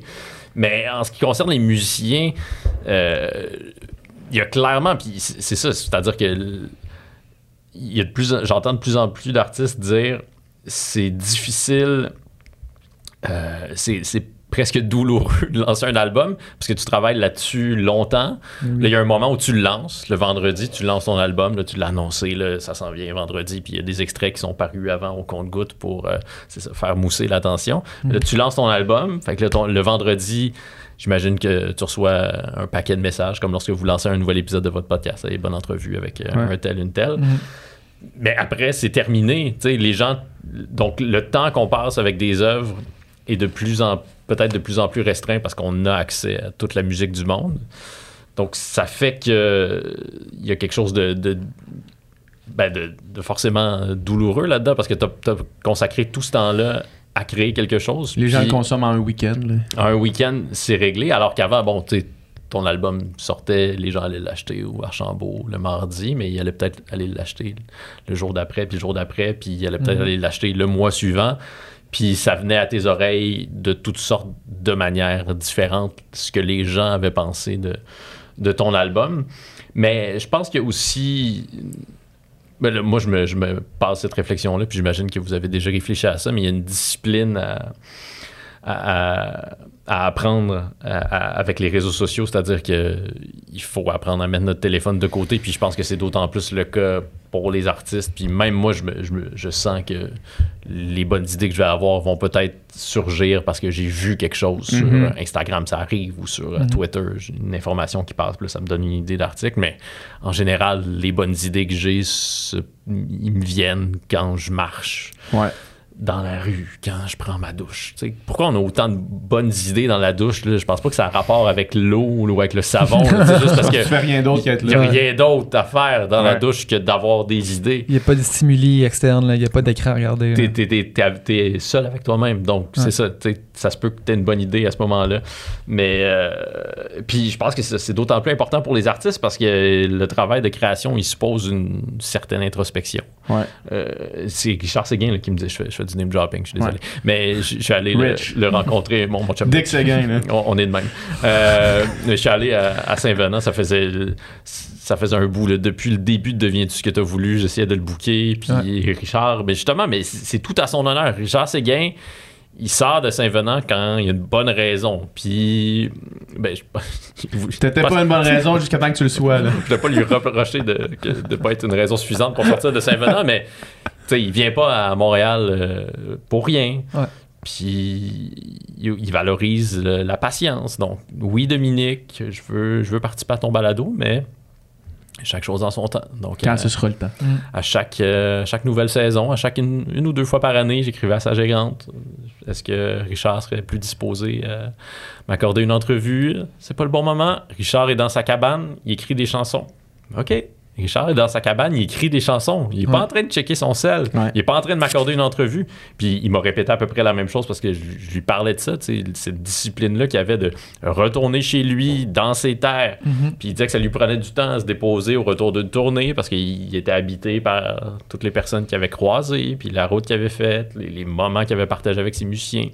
Il revient chez lui, puis bon, c'est sûr que Richard Séguin est une personne euh, particulière, puis qui a une très très grande sagesse, puis une qualité de- de- d'écoute et de silence, mais ces, deux affaires-là vont ensemble chez lui, qui, est- qui est vraiment unique. Mais en tout cas, je pense qu'on gagnerait tous à être un Mhm. peu plus comme. euh, je, je je vais dire une belle phrase. On gagnerait tous à être plus comme Richard Séguin. puis à, à se permettre, puis euh, à créer les conditions pour qu'on soit seul Ouais. Avec nous-mêmes. Mais c'est ça. C'est d'autant plus le cas lorsque tu as allé pêcher au fond de toi des, des nouvelles idées, des nouvelles chansons euh, qui sont forcément liées à quelque chose d'intime oui. chez toi. là. Mais c'est ça le problème, c'est ça le paradoxe aussi avec euh, être un artiste en 2023, c'est que ce travail-là, il faut le faire, mais en même temps, t'es appelé à être présent sur les réseaux sociaux, t'es oui. appelé à, à touj- toujours alimenter ça, puis toujours là, alimenter là, je dit poster. comme si c'était super facile, mais je comprends Non, que c'est très ça. compliqué parce que d'une part, tu reçois de la validation, donc ça, c'est Ouais. très grisant, mais aussi, effectivement, il faut que tu sois sur. euh, mais je pense que, tu sais, là, j'ai fait. J'ai fait un. J'ai fait un tweet là-dessus parce que ça m'amuse que euh, je parle de, de mon Twitter comme si c'était quelque chose de super important. Ce n'est pas du tout. Mais j'investis beaucoup de temps sur, euh, sur Twitter. Trop de temps. Investi, est-ce que c'est le mot que tu voulais vraiment utiliser? Ben, j'aurais peut-être dû employer un autre mot. Mais, tu sais, il y a beaucoup d'artistes là, qui vont faire des posts du genre Mardi, je vais sortir le premier extrait de. Sérieux, on sait pas t'es qui, tu sais, comme. Ouais. C'est pas grave, là. Sors là ta chanson, puis on l'écoutera si on veut l'entendre. Et comme. Si c'est Cœur de Pirate qui me dit mardi, je vais sortir une nouvelle chanson, là, ça, je pense qu'il y a beaucoup de gens qui vont être heureux d'apprendre cette, cette information. Qui mardi vont être à la- Ben, l'écoute. Puis le paradoxe, c'est que Cœur de Pirate pourrait se permettre de sortir une chanson sans l'annoncer. Puis Ouais. ça, ça va créer, ça va créer un buzz tout de suite, évidemment. Euh, je sais pas, même chose pour euh, Taylor Swift. Là, mais tu sais, après, il y a un paquet d'autres artistes qui investissent beaucoup de temps à tenter de créer un buzz, Ouais. alors qu'il n'y a pas vraiment de buzz à créer, puis que la chanson parlera d'elle-même ou pas. Ouais. Mais c'est pas tout, le- Ouais. tout ce que tu vas pas en avoir. disant mardi, euh, stay tuned, que ça- genre, je vais avoir envie de l'écouter. Ou genre, Puis des fois, c'est encore pire, même- tu sais, euh, travaille sur des grosses affaires, stay tuned. Puis c'est comme, mais je, je, connais man. rien de toi, genre, je suis pas Oh. excité de rien, là, tu sais. C'est ça, exactement. Mais Il y, a- il y a beaucoup de ce genre. Si on élimine tous ces posts-là des réseaux sociaux, là, il me semble qu'on vient d'éliminer une bonne un partie bon de ce qui est publié. Ouais. des réseaux Ouais, sociaux. Stay tuned, stay tuned, trois petits points.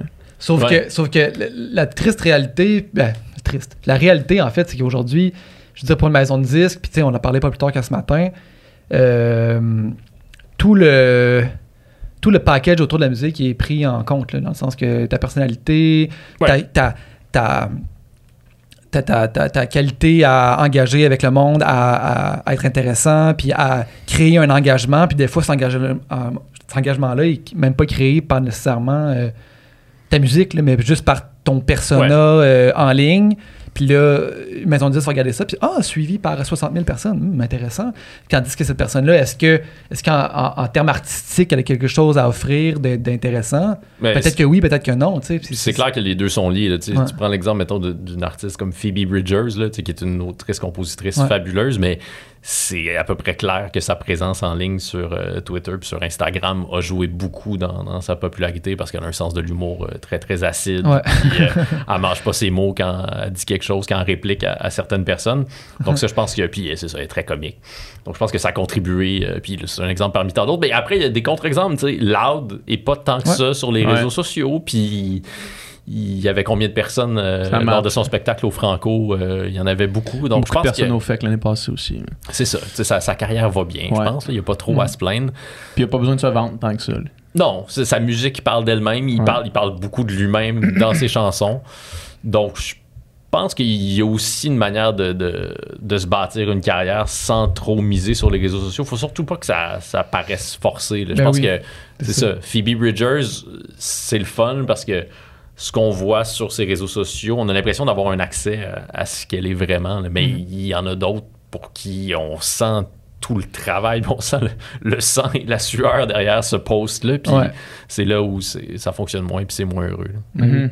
C'est vrai, puis souvent ça paraît même, puis ça fait l'effet contraire. là. Ça fait que t'as moins Ouais. envie de consommer cette- cet artiste-là, là, son œuvre. Tout à fait. Euh, moi, j'avais- j'ai une question pour toi parce que euh, j'avais un, un- un- un séminaire euh, de maîtrise à l'université, puis on parlait du. euh, T'étudies en quoi? j'ai fait euh, en littérature. Ah oui, ok. Puis on parlait justement de journalisme euh, littéraire. Puis on avait reçu, là j'oublie son nom, mais on avait reçu un journaliste qui venait nous parler de, qui est un journaliste culturel. Puis il venait nous parler de comment lui, c'était important pour lui de garder une distance entre. Est-ce que c'était Christian Desbelles? Non, je pense pas. Ok, d'accord. Puis, euh, mais euh, là, ça ferait vraiment bien que je m'en rappelle. Mais pas grave. puis il nous parlait d'à quel point c'était important de garder une distance entre le milieu artistique Mhm. puis, euh, puis le critique culturel pour Ouais. éviter de pour pouvoir rester franc dans ses critiques, Ouais. pour pouvoir pas se sentir impliqué dans, dans le truc. Puis là, tu sais, tu parles de faire des entrevues avec des artistes. Faire une entrevue, il faut que tu te rendes quand même euh, pas aimable, mais quand même amical. Faut que tu Idéalement, faut pas être antipathique. être, Là, ouais. euh, être agréable pour Ouais. pouvoir sortir le meilleur de tes entrevues. Ouais. Puis parallèlement à ça, comme juste la journée où est-ce que Dom m'a écrit en me disant Hey man, euh, Dominique Tardis, ça t'attend-tu au podcast? Je fais Ouais, vraiment, mais cette journée-là, c'était la journée que sortait la, la critique du spectacle de Jérémy Demé. Ouais. Puis là, je me suis dit Est-ce que c'est ton ami? non, ben, c'est pas mon ami, on l'a reçu ici une fois, puis Ok. j'ai- j'ai- là, c'est la seule fois que j'y ai parlé de ma vie, c'était ça.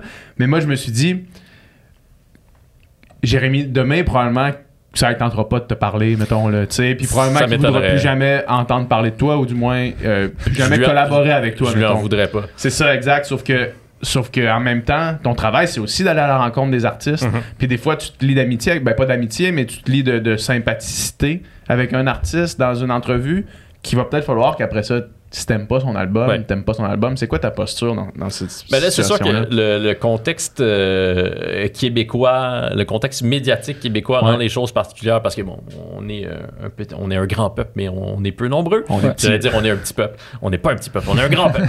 Un Quelque grand chose peuple comme de peu de personnes. C'est ça. Euh, donc, petit milieu, tout le monde se connaît. Il y a quelque chose de forcément incestueux là-dedans. Puis, moi, dans mon travail, je suis appelé à, donc, comme tu le dis, faire des entrevues avec des gens, ce qui suppose un certain degré d'intimité qui va être bref, qui, est- qui est très circonscrit dans le temps, mais qui Mhm. existe quand même quand ça se déroule bien. Euh, bon, tu sais, après, il y a plein de manières de, de prévenir ça dans le sens où, dans le meilleur des mondes, mettons, quand, il y a- quand un humoriste sort son spectacle, mais là, quand c'est possible, c'est pour ça que je dis qu'il y a comme un paquet de, de raisons aussi de nature euh, contextuelle, circonstancielle et économique autour de ça. C'est-à-dire que lorsqu'un humoriste donc sort un spectacle, idéalement, c'est c'est pas la même personne qui fait l'entrevue au sujet du spectacle Que la avant, critique. avant la première et la critique, parce que là, ça te met dans une drôle de posture. C'est pas toujours possible. Ça m'est arrivé là, de faire l'entrevue et d'aller faire euh, la critique par la suite. Puis, pardon, c'est sûr que ça nous met dans des dispositions particulières. Après, il faut garder en tête que la personne à, à qui notre travail s'adresse en premier lieu, c'est pas l'artiste qui est sur scène, c'est notre lecteur, notre lectrice. C'est à eux qu'il faut dire la vérité puis dire c'est quoi ce spectacle-là? Est-ce que c'est bon, c'est pas bon, est-ce que c'est moyen? Qu'est-ce qui se passe dans, dans ce show-là? Euh, puis, mais c'est ça. Idéalement, bon, tu sais, il y a- il y, a d'autres euh, contextes médiatiques où, bon, dans, aux États-Unis, par exemple, où je pense qu'on va tenter de, de créer une sorte de, de mur plus étanche entre les gens qui font de la critique puis les gens. Parce qu'il y a aussi que euh, je suis appelé à faire des. euh, des entrevues avec des gens lorsqu'ils lancent des- de nouvelles œuvres, puis là, on reçoit des communiqués, il y a des relationnels, Ouais. on leur écrit, tout ça est organisé. Mais il y a aussi que des fois, j'entends parler de quelque chose parce que j'ai des contacts dans le monde de, de l'édition, dans le monde littéraire, dans le monde de la musique. Puis là, les gens, ils vivent des affaires, puis soudainement, ça, ça ferait un bon article dans le journal. Puis là, je leur dis, est-ce que tu accepterais de me raconter ça? Puis c'est venu à mes oreilles parce que je suis en contact avec mon milieu, comme les journalistes politiques. Ils font pas juste retranscrire ce qu'ils reçoivent par, par communiqué. Évidemment, c'est parce que ils ont des contacts, Ouais, ils parlent à des gens, puis là, soudainement, oh, je viens de trouver quelque chose, je viens de gratter un, un scoop ici, puis je viens de gratter un Mhm. scandale. Donc ça aussi nous sert. Donc faut, tu sais, je pourrais pas, je ferais vraiment mal ma job de journaliste culturel si je restais dans De mon coin. ton, euh, Puis je parlais, ça veut pas dire que je suis en train d'écrire à des artistes constamment pour leur dire, hey yo, t'as-tu quelque chose à, à me raconter de, je sais pas là. Mais c'est pas ça. Sauf que je, parle à des gens Ouais. régulièrement qui parfois vont avoir envie de me dire des choses. Puis c'est le cas de, de tous mes collègues euh, à la presse très certainement. Donc, euh, effectivement, c'est difficile, mais pour revenir à Jérémy Demé, bon, le- je comprends que lui aurait peut-être des réticences euh, à me parler, mais euh, moi, ça me dérangerait pas. Je serais, Mhm. je- j'allais dire, je serais à l'aise de faire une entrevue avec lui. J'imagine qu'il y aurait peut-être une petite tension. Peut-être. Il y a ouais. des choses dans son spectacle que j'ai trouvé euh, vraiment déplorables. Il tient des propos avec lesquels je suis. Euh, J'ai pas juste un. Le commentaire de mon spectacle n'était pas seulement de nature esthétique. Il y avait ouais. aussi des propos qui tiennent dans, dans son spectacle qui me semblent euh, un peu dommage pour, euh, pour dire le moins. Mais je serais, je serais à l'aise. En tout cas, je, serais- je serais, ça me dérangerait pas qu'il se trouve devant moi. Puis on pourrait- je pense qu'on pourrait avoir euh, une conversation. En tout cas, je sais pas, il il- il n'est pas sur euh, une blacklist euh, Mhm, je personnelle. Donc, il y a aussi ça, c'est-à-dire que euh, mon travail, c'est pas de parler seulement de d'œuvres que j'ai appréciées. De toute façon, Ouais. parfois, dans le cas d'un spectacle d'humour, il n'y a pas moyen de, de le savoir avant, euh, avant d'y aller.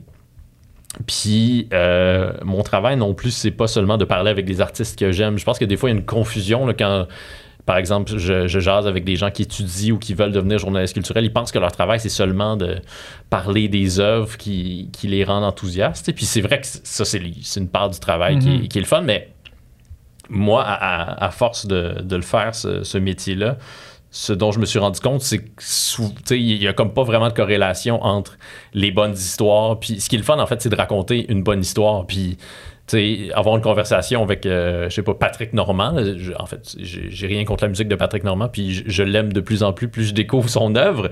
Mais a priori, c'est peut-être pas le genre de musique que j'aurais écouté, puis c'était pas le genre de musique que j'aimais quand j'étais ado. Mais là, quelques mois, j'ai fait une entrevue avec Patrick Normand, puis c'était passionnant parce que le monsieur Mhm. a une carrière immense, puis il a une richesse de connaissances, puis quand il parle de musique, il y a une, il y a une grande passion qui est palpable. Donc ça, ça va donner, ça peut, en tout cas, si je fais bien mon travail, ça va donner un bon article parce que cette personne-là, elle est intéressante. Mais est-ce que ça veut dire que Patrick Normand est soudainement mon artiste préféré de tous Mhm. les temps? Pas forcément. Puis après, ben, un jeune Ben qui vient de lancer un album que je vais écouter en boucle à la maison, ça va peut-être pas donner un super texte parce que ces gens-là ont pas encore grand-chose à dire. Ils viennent juste de lancer Ouais. leur album, donc on va leur donner une chance puis on leur parlera Mm. peut-être euh, un petit peu plus tard. Donc il y a pas, tu sais, c'est ça. L'apprentissage, ça, ça a été un des apprentissages majeurs de, de ma petite carrière, c'est que le lien entre ce qui va donner un bon article puis la qualité de l'œuvre. Et tu sais, des fois, il y en a un, puis évidemment, c'est c'est plus agréable de mettre en lumière des choses qui sont in- intéressantes que, que le contraire, sauf que hum, le lien est, est pas direct, du moins. Mhm. Mais est-ce que, ça, est-ce que des fois, ça va t'arriver de, de te censurer? Dans le sens que, mettons que tu écoutes un album puis tu l'apprécies pas, vas-tu des fois décider de mettre, de faire une critique, de juste pas en parler plutôt que de donner... Euh, ben, ça arrive, c'est-à-dire qu'on fait toujours des choix, puis Ouais. par exemple, là, en musique ou en, en littérature, tu sais, ça, moi, les, les principaux domaines que je couvre, c'est la musique, la littérature, puis l'humour. Mhm. En humour, ce qu'on fait, c'est qu'on, la- un journal comme la presse, puis euh, c'est le cas d'à peu près tous les, les médias au Québec vont couvrir les premières. Puis euh, c'est souvent des artistes. Là. Bon, Jérémy Demé, euh, je sais pas, Joe Cormier, euh, Louis Morissette va faire une première cet automne, Louis-José Hood. On va à la première, puis on découvre si c'est bon ou pas, à peu près en Mhm. même temps que, que tout le monde. Puis, on va les couvrir parce que ce sont de- des, des personnes connues, puis faut, faut absolument être là. Mais dans le cas de la musique, ben, tu sais, il y a tellement de parutions, c'est la même affaire en littérature, donc il y a des évidences, puis euh, je pense pas que la presse pourrait se permettre de pas euh, faire une critique du nouvel album des Foo Fighters ou de pas faire une critique du nouvel Mhm. album de Cœur de Pirate. Mais tu sais, s'il y a un jeune artiste qui lance un album dont à peu près personne parle présentement, c'est sûr que je vais pas comme aller le sortir de la pile juste pour dire juste que pour le bully, là. le nouvel album de Joe Blow que vous savez pas c'est qui, c'est vraiment pas bon, écoutez-le pas. Ce recueil de poésie, Ouais. tu sais, on, on- Ouais, ouais. bon, et voilà, donc vous voyez là où je veux en venir, on, on se force pas pour trouver des parce que ce serait super facile en fait. là, Trouver juste- des, mauvais pro- des mauvais projets, ça, Oui, ça c'est existe. Il y en a beaucoup. Là. ça, ça pullule. Euh, Mm. Donc là, dans- si je parle d'un d'un nouvel artiste, la part du temps, c'est parce que c'est quelque chose qui, dans lequel je vois. Ça veut pas dire que c'est parfait, puis ça veut pas dire que je vais donner 10 ou 9 sur 10, mais Mm. il y a quand même quelque chose là-dedans qui m'apparaît intéressant, puis digne de mention. Puis là, je veux partager mon, mon enthousiasme auprès de, de nos lecteurs puis de nos lectrices. Mais c'est ça. Fait qu'il y a un certain nombre d'évidences, des, des artistes qui s'imposent, des œuvres qui s'imposent, à, à- à côté desquelles on peut absolument pas passer, parce que sinon les gens vont dire Voyons, qu'est-ce qui se passe avec la presse? Pourquoi ils nous parlent, Mhm. pas, de- pourquoi ils nous parlent pas du nouveau show de Louis-José Hood Ouais. Mais après, bon, il y a d'autres choses qu'on peut éviter, puis c'est pas nécessaire de, de dire du mal de, de gens qu'on qu'on Ben sait oui. pas c'est qui. Ben Euh, De oui. toute façon, on peut les, les laisser essayer de s'améliorer euh, Ouais. dans leur en attendant. Mais t'as-tu déjà été pris dans la position qu'il y a un album dont tu dois faire les critiques de quelqu'un que personnellement t'apprécies puis qui est un, devenu, mettons, un, un ami ou une bonne connaissance puis que là, t'es obligé d'écrire un article puis de dire « j'ai vraiment pas aimé ça Hum, non, pas vraiment, mais je dirais pas que j'ai- il y a des gens que, que j'apprécie puis que je connais un peu plus dans, dans le monde culturel, mais j'ai pas vraiment, tu sais, il y a personne avec qui euh, Tu vas prendre que, une bière. que je là. texte pour aller prendre une bière sur une base régulière. là. Tu sais, Il y y, a des gens dont je suis un peu plus proche, puis je pense que dans ce cas-là, tout ce que je ferais, c'est que je m'abstiendrais de, de faire la. Tu sais, j'ai été, euh, j'ai été recherchiste, par exemple, pour euh, Vincent Vallière, il y a quelques années, lorsqu'il animait une émission à, à Ici Musique. tu sais. Puis on n'est pas des on n'est pas des, des meilleurs chums, mais je l'apprécie beaucoup. Puis j'ose espérer que c'est réciproque. Donc, tu sais, si Vallière, je serais à l'aise de faire une entrevue avec lui, mais je ferais pas une critique de son album parce que je me sentirais mal. Puis j'aurais moi-même l'impression d'être en conflit d'intérêts. ». On comprend que t'as pas aimé son dernier album. J'ai j'ai adoré, j'adore toute son œuvre, tous ses albums, c'est des 10 sur 10. Mais donc, il y, y a plein- il y a des mesures à prendre pour Ouais, s'assurer que. Ouais. J'ai des collègues qui pourront parler du prochain album de, de Vincent Vallière. Mais comme tu dis, c'est ça, c'est un milieu tellement, euh, tellement petit. Mon frère, mon frère a un peu vécu un genre de, de, de situation, tu sais, lui, dans le monde du cinéma. Non, non, mais Ça- ça je, je vais- fait- je- je vais pas, non, mais je parlerai pas. En tout cas, on peut en parler aussi. quelque chose d'autre. On peut en parler aussi. Là, c'est Moi, je pense qu'on devrait parler de ça. Ouais, check, on Je sais pas c'est quoi, mais. On y reviendra. On- on- on y Je mets reviendra. ça sur la glace, on y revient. Mais, euh, euh, mon frère, il est cinéaste, en fait, là, il est réalisateur, puis il avait aussi un podcast euh, de cinéma qui s'appelle Point de vue, où il parle de cinéma, tu sais, de cinéma québécois, de cinéma international, puis de, de, de- aussi de classique, tu sais, puis de cinéma en général. Puis, tu sais, ça, arri- ça arrivait que... Mon frère est quelqu'un de très extrêmement critique, là, dans la vie. Extrêmement tranché aussi. Ça, c'est, ça, c'est une autre chose. Ouais. Les artistes sont souvent les critiques, les, les, Les plus, les plus les pires critiques de leur propre travail, Ah du oui. travail des autres. Donc, Oui. c'est ça. Quand ils nous reprochent de, de l'être trop, Ouais. ou même d'être trop acerbe, j'ai souvent le goût de leur répliquer, mais Vous êtes je me souviens de la fois que tu me parlais d'un tel, puis que tu Oui, m'as oui. dit ce que tu pensais vraiment de son album. Mais Mhm. je t'ai Mais interrompu. moi, moi euh, je- je- ça, je l'expérimente parce que je, je fais de la musique aussi dans la vie. Puis, tu sais, dans des discussions de vannes, des fois, c'est, c'est, c'est, c'est rough. Tu sais, on n'est on est pas tout le temps gentil. Là, puis, tu sais, je- des fois, je l'entends. Puis, tu sais, ah, ça, c'est pas bon, puis ça, puis si. Puis, puis c'est normal parce que tu deviens. Quand, t'es- quand tu cares vraiment pour toi ce que tu fais, inévitablement, tu deviens extrêmement critique de ton, de ton propre Oui. travail. Tu as certains idéaux sur lesquels tu, tu veux tendre, puis tu essaies de te rapprocher, puis tu as certains euh, héros que tu écoutes, certaines musiques que tu écoutes qui, qui, qui, qui- comme des. Qui, qui devient un peu des genres justement d'idéaux.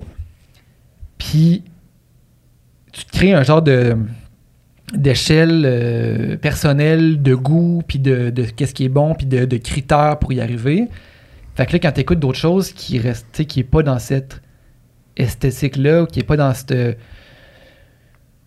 qui, qui, qui a- qui a finalement pas les mêmes idéaux peut-être ben c'est facile de dire Ouais. que, que ça c'est pas Ah bon mais c'est des fois c'est juste une affaire de, de c'est pas les mêmes référents aussi Les gens qui, qui aiment leur travail, là, qui disent Moi, quand j'écoute ma musique ou Mm. quand je sais pas, je lis un de mes articles, euh, tu sais, je, je vois que des qualités là-dedans. C'est soit des gens qui sont vraiment très équilibrés, qui sont très zen, qui doivent faire du yoga ou qui Ouais. doivent Mhm. consulter, peut-être Ouais. qu'ils font tout ça, qu'ils mangent bien. tu sais. Ou c'est des gens qui s'illusionnent, c'est-à-dire Ouais. que c'est pas moi quand je lis, puis c'est pas nécessaire d'être abusivement critique de, de son propre travail puis de se fouetter puis de se dire il y y, a un, équilibre à trouver là-dedans puis je suis déjà allé dans l'excès contraire puis je pense que maintenant que ma vie est remplie d'autres choses comme avoir un enfant, ça me permet aussi, c'est ça. De relativiser. me rendre Ouais. compte de- exactement, relativiser, c'est, c'est le mot essentiel ici. Ouais. Mais, euh, Mais c'est ça, si, si tu regardes ton. Tu sais, quand je relis des, des vieux articles, mais c'est sûr que je vois juste les défauts euh, Ben oui, ressortir. Mais après, les gens qui écoutent tes chansons ou qui lisent mes articles,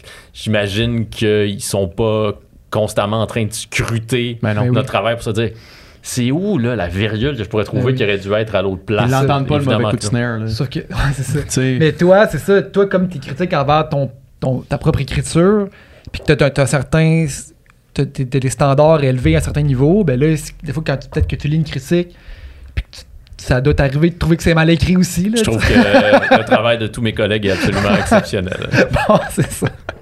Mais bref, pour revenir à l'histoire de mon frère, euh, mon frère, il, f- il- il fait du cinéma dans la vie et, et euh, à temps partiel critique dans son podcast parce qu'il parle de, de cinéma. Puis tu sais, au début, mon frère, c'est pas, pas quelqu'un qui a la langue dans sa poche. Puis quand il a une opinion, il est passionné, puis il la défend. Puis quand il aime pas quelque chose, il aime pas. Puis quand il aime quelque chose, il aime. Mhm. C'est arrivé qu'il parle de films québécois, puis qu'il dise Hey, ça, c'est- c'est c'est pas très bon pour telle, telle, telle raison, tu sais. Puis Meilleure manière de se faire des amis. ben, c'est ça, à un moment donné, il a reçu des téléphones de genre de la productrice ou de, tu sais, de, ou de, du réalisateur euh, directement, puis c'est comme, man, euh, ça m'a fait de la peine ce que t'as dit, puis non, non, non, tu sais, puis, puis aussi, c'est non seulement la personne personnellement qui te fait de la peine, mais aussi, sais, là, lui, c'était c'était quand même un. C'était pas à heure de grande écoute, là, dans le sens que c'est son Ouais. podcast, puis genre, c'est vraiment juste des geeks niche en Christ. des là, ouais. cinémas qui écoutent ça. Sauf que, tu sais, il y a toute une industrie qui rêvait à ça. Il y a plein de gens qui dépendent du succès de, de un tel, de son show d'humour, de son album, Ouais. de ci, de ça. Fait que, tu sais, des fois, c'est comme. Tu, tu, tu, tu, tu peux, par la bande, en voulant euh, juste euh, exprimer ton opinion de même, euh, Ben, pour créer ça des répercussions euh, poches. C'est pour ça qu'il faut quand même prendre conscience qu'on a une responsabilité qui est importante, puis je veux pas la dire qu'elle est, qu'elle est plus importante qu'elle l'est réellement dans le sens où, bon, ce n'est que... J'aime quand même rappeler aux gens que ce n'est qu'un article dans le journal, donc, tu sais, Ouais, ouais. pour reprendre l'exemple de Jérémy Demé, Jérémy Demé, sa, sa tournée se poursuit, sa carrière n'est pas terminée. Je pense que les choses vont quand même aller bien pour lui, peu importe ce que j'ai pu écrire à son sujet. Mais il faut quand même être conscient qu'il y a une responsabilité. Les mots, ils viennent avec une responsabilité. Mhm. Puis il faut prendre en considération qu'ils peuvent avoir des, des répercussions. Donc il faut quand même bien sous-peser chacun des mots, mais tout en, tout en ayant conscience que la responsabilité principale, c'est de dire la vérité, de dire ça. ce qu'on pense réellement, de livrer notre propre analyse de l'œuvre qui se trouve euh, devant nous. là. Puis la seconde que tu le fais pas vraiment, c'est là que tu perds la, la confiance de tes lecteurs. là. Oui, ben c'est aussi C'est la question que je me pose en écrivant un texte. Est-ce que ce que je dis ici, la, la qualité que j'attribue ou le défaut que j'attribue à une œuvre, est-ce que je suis capable de le défendre, De le défendre devant quelqu'un d'autre? Est-ce que je suis capable d'argumenter? Puis là, dans la plupart des cas, je pense que...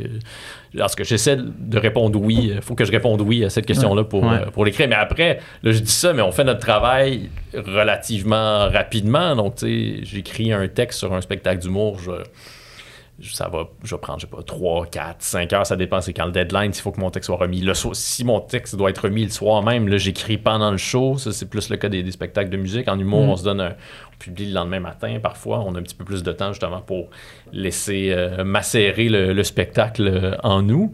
Mais faut quand même livrer un texte assez rapidement. Donc ça aussi, ça crée une sorte de, de marge d'erreur avec laquelle il faut apprendre euh, à travailler puis qui est à prendre en considération quand on lit euh, ce genre de texte-là. Ça veut, ça, ça excuse pas des, euh, des erreurs ou euh, mais un mauvais travail, sauf qu'il y a quand même ces conditions-là qui sont à l'œuvre lorsqu'on produit ce, ce genre de texte-là. Mhm. Moi, j'ai j'ai une fascination pour la les personnes qui sont capables de vraiment.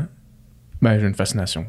C'est vraiment pas la bonne expression. Je je pense pas à tous les jours, là, mais comme de- du monde qui sont PH se capables. réveille le matin puis c'est la première chose à laquelle il pense. qui sont capables d'avoir une opinion vraiment tranchée sur des affaires. Moi, je suis- tu sais, j'ai vraiment de la difficulté à. Tu sais, on en- ah, euh, le gars qui fait euh, The Needle Drop, là, Ouais, Anthony Fantano. Anthony Fantano, lui, genre, Le critique musical le plus célèbre au monde. il va écouter son un album, puis il va, être capable de défendre tous ses points de vue sur toutes les Ouais. tracks, tout le temps. Genre, puis il sait qu'est-ce que lui aime, qu'est-ce qu'il aime pas, puis il va pas, genre, jouer dans euh, la nuance habituellement, là, tu sais. Moi, j'ai de la misère à faire ça. J'ai vraiment de la misère à, à savoir qu'est-ce que j'ai aimé dans quelque chose. Je suis capable de dire que j'ai aimé quelque chose, mais j'ai de la misère à vraiment trancher mon idée, tu sais. Puis, euh, toi, ça a-tu toujours été dans toi d'être capable de faire ça ou bien tu le travailles? Hum, ben, Je sais pas si ma question est claire. Non, non, ta question est super claire, mais c'est drôle parce que justement, ce soir-là où je suis allé voir Jérémy Demé, euh, ma blonde avait des, euh, des amis à la maison qui venaient prendre un verre avec elle. Puis euh, donc, avant que je quitte pour le spectacle, les, deux amis de ma blonde qui, ben, qui me connaissent, mais pas tant que ça, me disent Mais là, tu, tu vas aller voir le spectacle, puis là, tu vas revenir, puis tu vas avoir comme des. Tu vas être capable d'écrire ton opinion, d'écrire un texte là-dessus. Dis, Ben, C'est mon oui, métier. ça c'est ça ouais. que je fais. Ouais. C'est ça ma job. Mais c'est vrai qu'il y a quand même quelque chose de, que je, com- je comprends qui, qui peut être un peu, euh, je vais reprendre ton mot, fascinant. Ouais. Euh, mais je pense que oui, là, je pense que j'ai toujours eu ça, puis ça, ça a sans doute été nourri par Claude Rajotte, qui lui-même avait des opinions très tranchées, qui pouvait faire des, des destroys, qui étaient, qui- il y avait un côté caricatural là-dedans, mais bon, il ménageait pas les albums, puis je suis sûr que si on faisait ça aujourd'hui, euh, les réseaux sociaux, euh, c'est c'est ça, les gens grimperaient dans les rideaux dirait pour c'est de, de- de- de l'intimidation L'intimidation. euh, sous la forme de, de critiques musicales Ouais. pauvre Pierre Bellan puis pauvre euh, Steph Kars là. mais euh, euh, fait que je pense que ça a été euh, aiguisé euh, par, par Claude Rajotte puis qu'il y a une part d'inné en moi mais il y a aussi bon c'est ça c'est- je pense que l'équilibre parfois qui est difficile à trouver puis ce que j'essaie de, de protéger en moi c'est une sorte de émerveillement, c'est peut-être un mot un peu quétaine, mais tu sais, ce qui, ce qui aiguise euh, le regard du critique, c'est d'être exposé à plusieurs œuvres. Donc là, tu sais, les, les- les spectacles d'humour, ben, les premières, je vais presque toutes les voir, puis j'essaie d'en voir le plus souvent possible, d'aller voir du rodage, puis de m'exposer à toutes sortes de, de types d'humoristes pour, puis euh, d'en regarder euh, sur euh, Netflix, Crave et compagnie pour avoir une certaine idée de ce qui se fait présentement, puis c'est quoi l'histoire de l'humour, dans quoi cette- ce nouveau spectacle-là s'inscrit. Sauf que là, ce que ça crée, ça, c'est une sorte de. Ça peut créer une sorte de, de désenchantement parce que lorsque je vais à la première, bon, c'est juste un autre moment dans ma semaine. Je suis allé voir un spectacle. À... Faut pas être blasé, faut pas devenir Mhm. blasé. Faut quand même que je prenne en considération quand j'écris que les gens qui vont voir le spectacle, les autres personnes qui vont aller voir le spectacle, eux ont payé pour aller le voir, puis ils sont contents d'aller voir. Ils ont choisi cet artiste-là. Ils sont contents d'y aller. Puis ils viennent avec une certaine part de générosité. tu sais, ils veulent trouver ça bon. T'achètes pas des billets pour un show en disant. Hey, je vais aller le voir lui, puis ça va être moyen en tabarouette. là. Donc c'est ça. Je pense qu'il faut lutter pour ne pas devenir blasé, mais en même temps, ce qui fait que je peux avoir des opinions peut-être un petit peu plus euh, tranchées ou avoir une sorte d'assurance. hein. Puis là, je dis pas que j'ai une assurance si, si grande que ça en mes opinions, là, mais, mais quand même, lorsque tu écris quelque chose dans le journal, faut, faut que tu y crois. C'est que j'en vois plusieurs, donc ça, ça je pense que ça forge, ça, sculpte mon regard sur, euh, sur une œuvre. Puis est-ce que quand, mettons, tu vas voir un spectacle ou tu écoutes un album qui est- ou tu lis un livre qui est pas dans le cadre d'une critique que tu vas faire, est-ce que tu activement le critiques par toi-même Euh, après ou non? Pas nécessairement. Il y a quand même une part de moi qui. Mais c'est pas tant de le critiquer, mais de trouver genre le. le tu réfléchis. Trouver le, le spin que tu pourrais donner à ça pour faire un article. Donc, des fois, même si je suis en vacances, puis là, je lis un truc, puis là, je me dis, ah, mais là, il y aurait quand même. J'aurais pu faire une entrevue Mm. avec l'auteur, puis blablabla. Fait que donc là, faut, faut quand même que. Que, que je ferme l'interrupteur puis que euh, je, je re- je redevienne un, un simple lecteur. Mais oui, tantôt, là, quand je parlais de la, de la machine à idées, il y a quand même ce- il y a cet aspect-là, ça, ça travaille toujours en moi, cette espèce de, de petit moteur là, qui constamment euh, tourne, puis euh, qui essaie de, de trouver la manière de transformer euh, ce qui se trouve devant, ce qui, ce qui se trouve devant moi en, en sujet euh, d'article. ouais. Par rapport à, ta- à ton autre question de, comment savoir qu'est-ce qu'on aime de quelque chose ou si on aime quelque chose. Puis, tu sais, je parlais de discussion de Van un peu plus tôt. Puis, Mhm. une des discussions qui revient souvent, tu sais, c'est, c'est un peu la question de qu'est-ce qui fait que quelque chose est bon est bon, mettons, là, tu sais. Mhm. Puis, parce que, tu sais, Mais des choses que je trouve bon, ouais. que toi tu trouves pas bon, que, que toi tu trouves bon, puis vice-versa. Puis il y a des choses extrêmement populaires que je trouve extrêmement mauvais. Ouais. Puis on a des exemples, que j'en nommerai pas, là, mais tu sais, il y a des exemples ici ou partout, whatever, que je suis comme, je, je, je- Tu comprends rien pas. contre la personne. Je suis sûr que c'est une super belle et bonne personne. Mais Mais je comprends pas l'engouement, puis je comprends pas pourquoi cette personne-là. Puis c'est pas de l'affaire de jalousie, là, tu sais. euh, mais tu sais, je comprends pas pourquoi il y a autant de monde partout où ce que cette personne-là va. Parce que moi, je, je regarde les textes, les qualités de la musique, puis je fais comme. Je, je, je, je, vois aucun intérêt à ça, Puis- puis- non, mais je t'interromps, mais je pense que la, la question du goût, qu'est-ce qui le, le Ouais. bon goût et le mauvais goût, ça.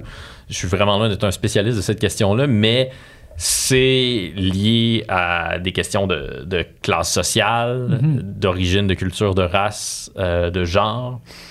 Donc, faut quand même prendre ça en considération. Puis je pense que la critique a beaucoup changé au cours des, je sais pas, 10, 15, 20 dernières années, peut-être au Québec, mais aussi au plan international, parce que on prend ces choses-là en considération. Tu, sais, tu- tu regardes un site comme Pitchfork, là, qui est, comme, qui est Ouais. une des références en matière de critique musicale, puis Ouais.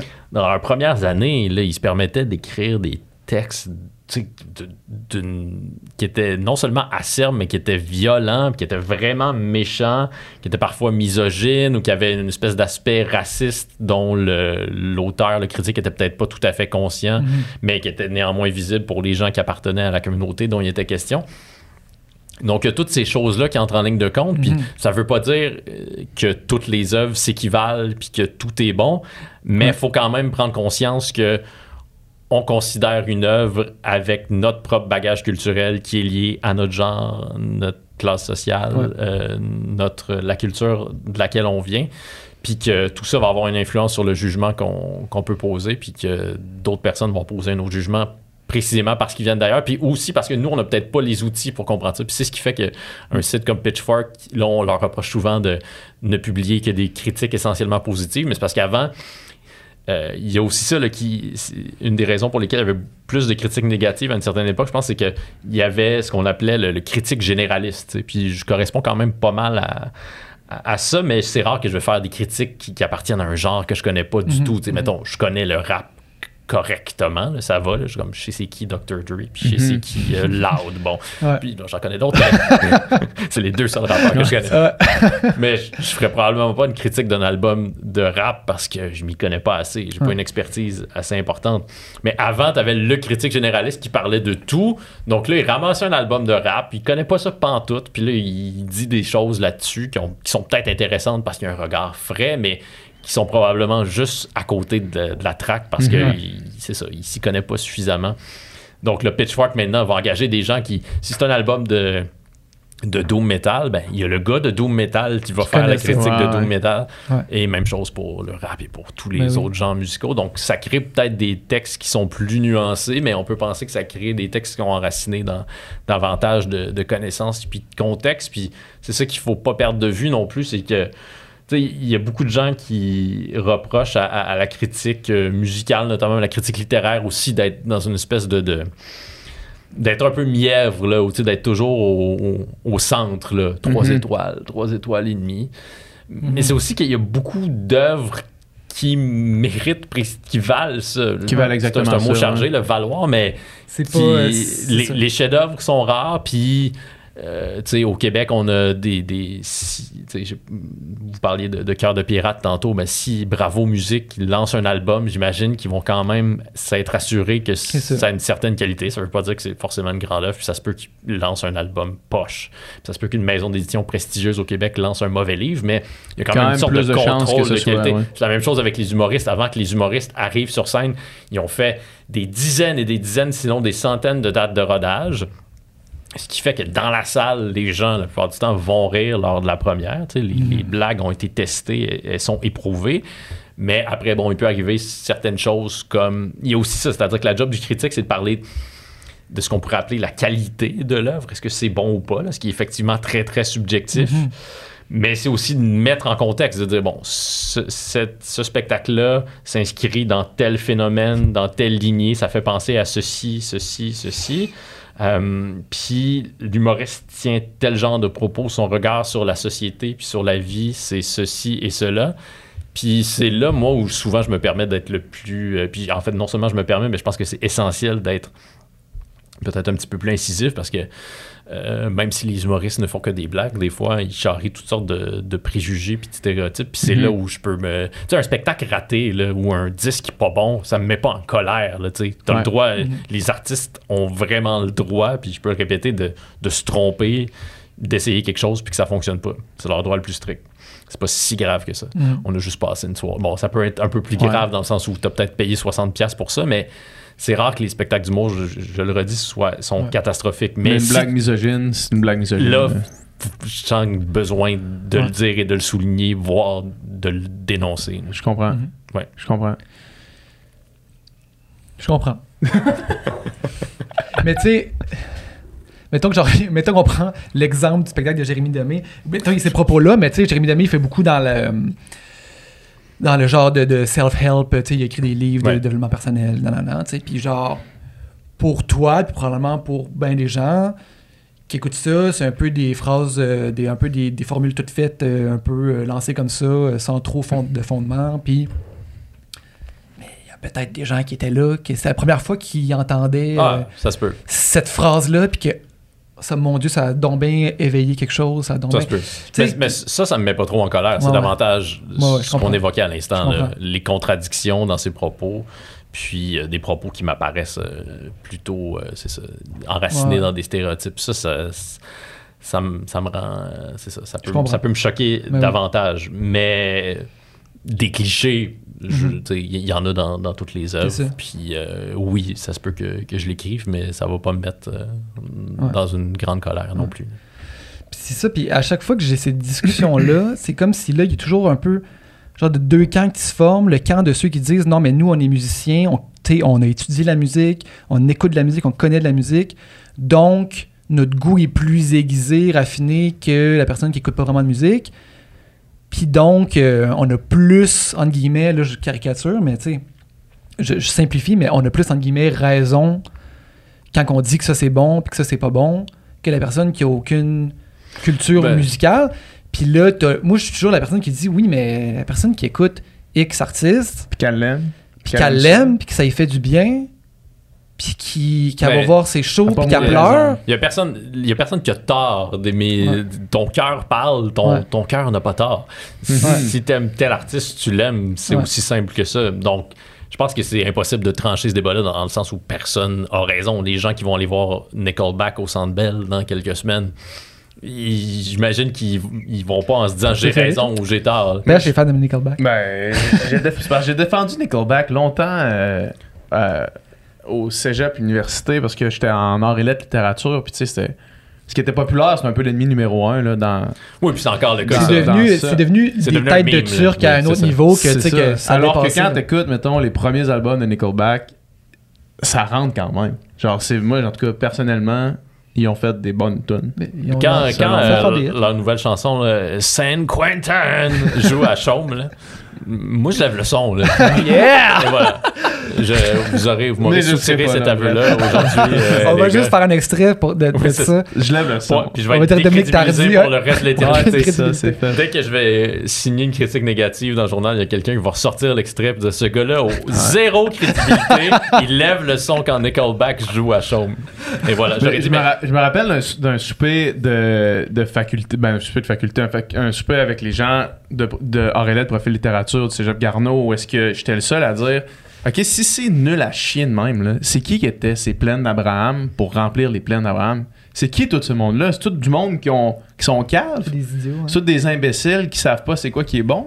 Parce qu'en entendre tout le monde autour de la table s'y parler, c'est le pire groupe de l'univers, tu sais. Non, mais c'est parce que aussi, on, puis c'est tout à fait naturel d'associer euh, le goût des gens, ce que les gens aiment, à ce qu'ils sont profondément. Ouais. Mais puis je pense qu'il peut y avoir un lien, puis on pourrait sans doute tracer une sorte de profil sociologique du fan de Nickelback. Mais il n'y a peut-être pas de lien non plus entre ces deux affaires-là. Puis peut-être que les gens, ils aiment Nickelback parce que c'est de la musique qui est festive, puis parce que Mhm. c'est de la musique qui est présente, qu'on entend à la radio, donc qui est aisément accessible. Euh, donc, il y a plein de raisons qui nous mènent jusqu'à un artiste, puis qui sont pas forcément liées à une grande réflexion chez, chez ces personnes-là, puis qui sont pas nécessaire- nécessairement liées non plus euh, à leur valeur. Mais vous voyez, ça, c'est, ça, ça m'intéresse vraiment. C'est le genre de...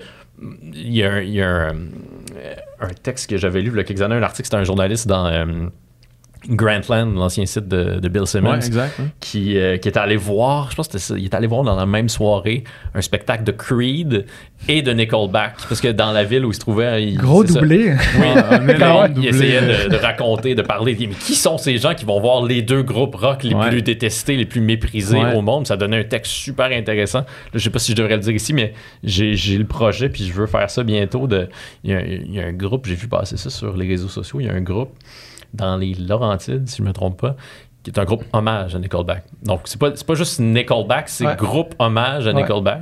Ouais. Puis ça m'a l'air de des gars super gentils. J'ai aucune raison de, de penser qu'ils le sont pas. J'aimerais vraiment, je Les veux les interviewer, là. les rencontrer, puis aller voir leur spectacle, comprendre comment tu peux non seulement parce que fonder Nickelback c'est une chose, c'est pas que ça va devenir Nickelback, mais Ouais. lorsque tu Tu sais que Nickelback, c'est quoi? Qu'est-ce oui, que ça tu- représente? Puis on va faire, on va fonder un groupe hommage et on va se promener partout au Québec pour jouer leurs chansons. Ça, ça m'intéresse. euh, Puis là, ça, je reviens à ce que je disais tantôt. J'écouterai pas, à part les moments où ça joue à chaud, Ouais. où je lève le son, mais j'écoute Ouais. pas du Nickelback. Mais ça, je trouve, ça m'intéresse. Ouais. Ça, ça me, ça me passionne comme sujet. Mhm. Je veux, j'aimerais ça aller au fond de cette affaire. Parce que c'est- c'est. En plus, j'aimerais que tu le fasses, que je puisse lire ce reportage-là, parce que c'est sûr que ça va être le petit party partout. Est-ce qu'ils vont, aux autres, là Oui, il y a du monde qui viennent juste pour du monde comme, qui viennent? lancer les tomates. Là? Ben non, non, moi je pense que c'est juste. Je pense que ça doit, ça doit ressembler Ben oui, à c'est genre sûr. quand tu jouais à Wanna Rock à Petite Grenouille, là. Ouais, ouais. Où Je me permets de monde- présumer qu'il y a des bières qui se boivent. Ouais, c'est il y a ça. des points dans les airs, là, effectivement. Ouais. Mais ça, c'est l'influence de. Ça, ça va te rejoindre, le PH. Je pense que c'est l'influence de Hunter S. Thompson aussi. là, comment je peux aller dans un milieu qui Ouais. m'est plutôt étranger, pour ne pas dire complètement étranger, puis essayer de voir ce que ça suscite Mm. en moi comme réaction. Puis aussi, essayer. ben, Hunter S. Thompson n'était peut-être pas tant que ça dans, dans l'empathie, la bienveillance. Non. De toute façon, il était trop, euh, il était trop, Trop parti gelé. pour euh, vivre. il était trop gelé. Ouais. Mais il y a quand même cette idée-là, là, de sortir de sa zone de confort, pour employer une expression. euh, À la mode. oui, c'est ça. Puis de- d'aller voir. Jérémy Demé, il dit que c'est bon. ça. C'est infiltrer les. infiltrer les Hells ou infiltrer les fans de Nickelback, c'est le même combat, là. Il y, en, il y en a un qui est un peu moins dangereux que l'autre, mais Ouais. il y a quelque chose de, de cousin, effectivement. Ouais. Euh, je veux, euh, puis là, peut-être que Pascal n'aimera pas ça qu'on qu'on amène, c'est- qu'on ramène le Ah, sujet. Qu'est-ce que, que j'ai pas raconté tantôt? Ouais, c'est ça, parce que, je- parce que je t'intéressais à entendre ton opinion sur ça. Dans le fond, euh, Mais Pascal, on peut-tu ne pas la nommer, la personne qui, qui, qui est visée? ben, c'est parce qu'on pourra pas avoir son opinion sur ça. Là. On, on en parlera. Ok, ben ouais, dans ce cas-là, ça, ça vaut pas la peine de- d'aborder. non, non, mais on va dire. je vais essayer de raconter bien l'histoire pour qu'ils puissent deviner de qui on parle. OK? Ben, ouais, Ils vont ap- des champs. Après ça, je veux dire, euh, Non. t'es pas moins dans la merde si. euh, Non, non. Mais je pense qu'on va quand même capable, capable d'avoir une discussion, puis au pire, on le dira. Là, on, verra. Vas-y, introduis ça. Est-ce que ça va me mettre dans le trou, moi aussi? Non, non, non. Non. Ok, d'accord. Cette, fois, cette histoire-là, c'est que mon frère, justement, que je te- dont je te parlais, qui est quelqu'un. J'aimerais ça le rencontrer. Tu l'aimerais, je pense. Ouais. Je pense que vous auriez des, euh, des, des, Des bons, des bonnes discussions, des ouais. affinités, ça c'est sûr. Euh, Pascal Plante, tu l'as peut-être déjà vu. Si tu t'intéresses au cinéma. euh, Je m'intéresse pas déjà- au cinéma. Non, non, mais je connais pas, je suis, je suis désolé. Je m'inté- je m'intéresse au cinéma. Ouais, c'est ça. Pas assez, on dirait. Ouais, c'est- mais je connais pas très bien le cinéma. C'est c'est un des domaines où, euh, où j'ai de nombreuses lacunes. C'est dans mon angle mort. non, non, mais je fais, je fais des blagues. Mais en tout cas, Salut Pascal. salut Oscar. Je vais aller voir, je regarde où je vais aller voir tous tes films euh, dès que je sors d'ici. euh. il, a, il a écrit sur Facebook, tu sais, puis lui, naïvement, son pro- Facebook privé, Ça- se ça disait mal. Je parle à mes amis, que, puis mes amis voient ça. C'est vraiment un compte privé en plus. Ça reste entre nous, là, tu sais, c'est pas, il y a pas euh, 5000 amis, puis il y a pas, bon. Puis il a écrit un post parce que lui, il, il- il trouve que, je sais pas comment dire, puis euh, ça, peut paraître comme de l'envie ou de la jalousie, puis je pense vraiment pas que c'est ça. C'est que, tu sais, euh, en cinéma, je veux dire, tu fais un film si t'es financé, tu sais, Mhm. puis il y a plein de super artistes qui ont de la misère à avoir du financement pour faire leur film, puis qui ont des projets incroyables. Ouais. Puis, il y a, selon lui, des gens qui sont des vedettes, puis qui euh, font des films, puis que alors, ces films-là ont ni un succès critique, euh, ou ni un succès en festival, pas tant non plus des Ni bons box-office. ouais. Pas tant non plus des bons box-office que ça, mais c'est des vedettes, ils ont des vedettes dans leurs films, puis ils reçoivent des, des enveloppes énormes pour faire des projets, souvent que sont pas nécessairement si non plus impliqués émotivement dans ce projet-là, parce que parce qu'ils sont arrivés un peu comme un cheveu à la soupe à la fin du processus, on a besoin d'un réalisateur, on va prendre cette personne-là est connue, faire un film. Bon, fait que lui il fait un post où il dénonce ça, puis... euh, Puis le point clé de son post, en, en plus, c'est c'est ce que tu as dit, c'est qu'il n'y a pas de succès box-office non plus, tu sais. Parce que s'il y en avait un, l'é- l'équation est facile. Ouais. C'est que moi, tu finances des projets, que tu, euh, étant donné que c'est un gros nom, tu sais que ça va, ça va exploser. C'est pas ça non plus, là, tu sais. Fait que, bref, il fait ça, puis là, il s'est fait appeler par euh, à gauche à droite, par Uh-huh. les scénaristes, par, euh, par des les, les Mais est-ce sociétés. est-ce qu'il nommait des gens euh, Ouais. dans son post? Il nommait des gens, puis il nommait le film aussi. Ok. il, il était, Ouais. il était assez, il était assez raide là, tu Je sais. veux tellement le rencontrer. Ah ouais, non, tu, vas- tu vas l'aimer. Puis, euh, c'est ça, il était raide, puis genre, il, a- après ça, surtout, c'est comme envenimé en commentaire, parce que là, tous les gens qui aiment un peu le drama, puis qui aiment un peu bitcher, ben là, se sont mis encore joie là-dessus, tu sais, puis là, il était comme un peu pris avec un, un truc hors de contrôle en dessous de son, de son post. Puis bref, c'est ça, là, puis là, c'est comme, les sociétés aussi de financement, ils ont comme dit, tu sais, tu, peux pas dire ça, tu sais, parce que... Voilà, tu sais, en voulant dire, euh, tu sais, on finance ton film, on finance ce film-là, mais tu sais, on peut pas s'entre-bitcher de même publiquement. Non, non, non. Puis ils ont un point, mais d'un côté, je suis con. Ben, il devrait pouvoir critiquer euh, les institutions de financement dans la mesure où elles sont publiques. Il a tout à fait le droit euh, de recevoir de l'argent de, de ces gens-là et de les critiquer. Là, si Pierre Falardeau faisait euh, il constamment ça. Mais on pourrait aussi penser, puis en tout cas, Pierre Falardeau lui-même le pensait que ses opinions euh, politiques lui ont nui euh, Ouais. Dans les subventions qu'il recevait euh, ou pas pour euh, créer ces films-là. Euh, évidemment, les gens concernés niaient catégoriquement que, que c'était le cas, mais on peut penser qu'il y avait peut-être un peu de ça, puis qu'au moment de choisir entre la personne qui a dit qu'on était des moutons ou qu'on était Ouais. des idiots dans le journal, puis l'autre personne, on va peut-être y aller avec Ouais. l'autre personne. Euh, mais euh, est-ce que tu veux que je dise que qu'est-ce qu'il faut que je dise au sujet de, de ton Ben, frère que c'était une bonne idée de Non, mais en fait, moi, c'était pas nécessairement au sujet de la controverse autour de Pascal, mais c'est que j'aurais aimé avoir ton opinion sur euh, cette situation-là en particulier. Tu sais, pourquoi est-ce que. euh, pourquoi est-ce que des personnes qui, justement, qui, a comme, qui amènent rien à table de conversation sont financées? C'était comme incompréhensible pour moi encore, parce que je, je, je revois le poste de Pascal, mais ça perd un petit peu d'intérêt sans, les- sans le cas précis, là, tu sais, puis sans... Parce que, en plus, c'est que ce film-là avait fait un genre de scandale qui était pas du tout nécessaire par le choix tu sais, de, de- du casting, mettons. Là. Fait que c'était juste comme ça servait à rien. Ouais, je pense là. que je viens de comprendre de quel film on parle. ça servait absolument à rien dans, que, ce que ça, ça existe, tu sais, ça, parce que ça. Puis même encore là, je suis même pas capable de. Mais je pense que dans le a- cas de ce film-là, il y avait quand même une tentative de créer un succès au box-office qui s'est pas, euh, qui s'est pas réalisé. C'est pas réalisé tant que ça, non? Puis justement, ben, il y en a eu un buzz sur ce film-là par l'espèce de, de- de- de dialogue qu'il y a eu autour du film, là, plus que le film Ouais. en soi. Ouais.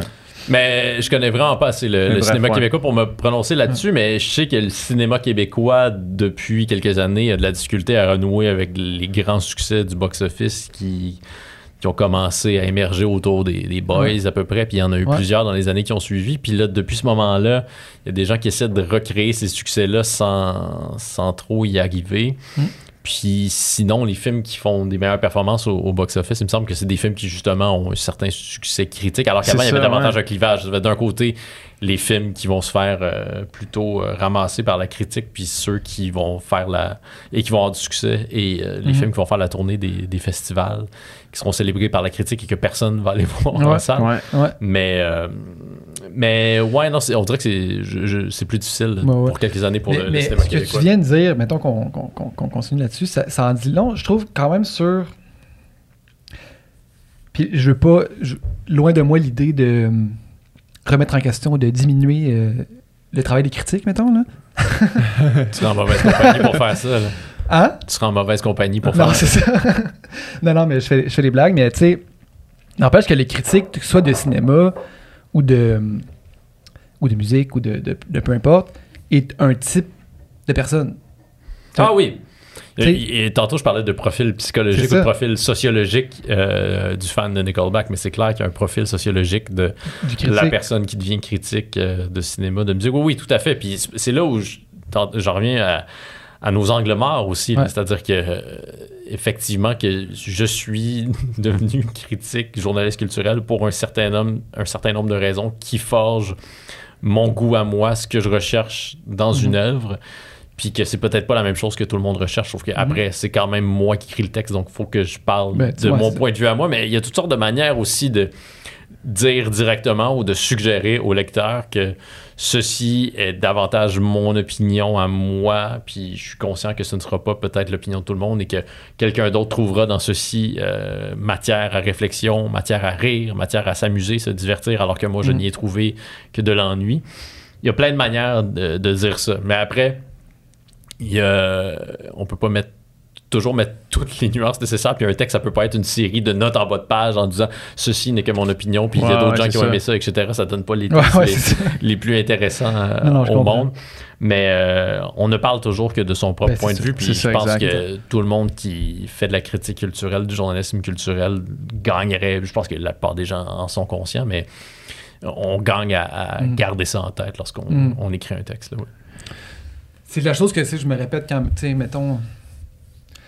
Ben, tout ça pour dire que, tu sais, mettons, c'est quand on a ces discussions-là, je reviens aux discussions de Van encore une fois, là, tu sais, puis c'est ça comme en passe si. donc bien des affaires Ah non, il s'en va, il passe des affaires. Ça en dit des affaires. Puis c'est comme si, tu sais, la- ce qu'on aime, ce qu'on n'aime pas finalement, c'est, comme tu le disais, ultra identitaire, tu sais. Puis que là, si je me mets à dire que quelque chose est vraiment de la pure merde, c'est comme si. Ouais.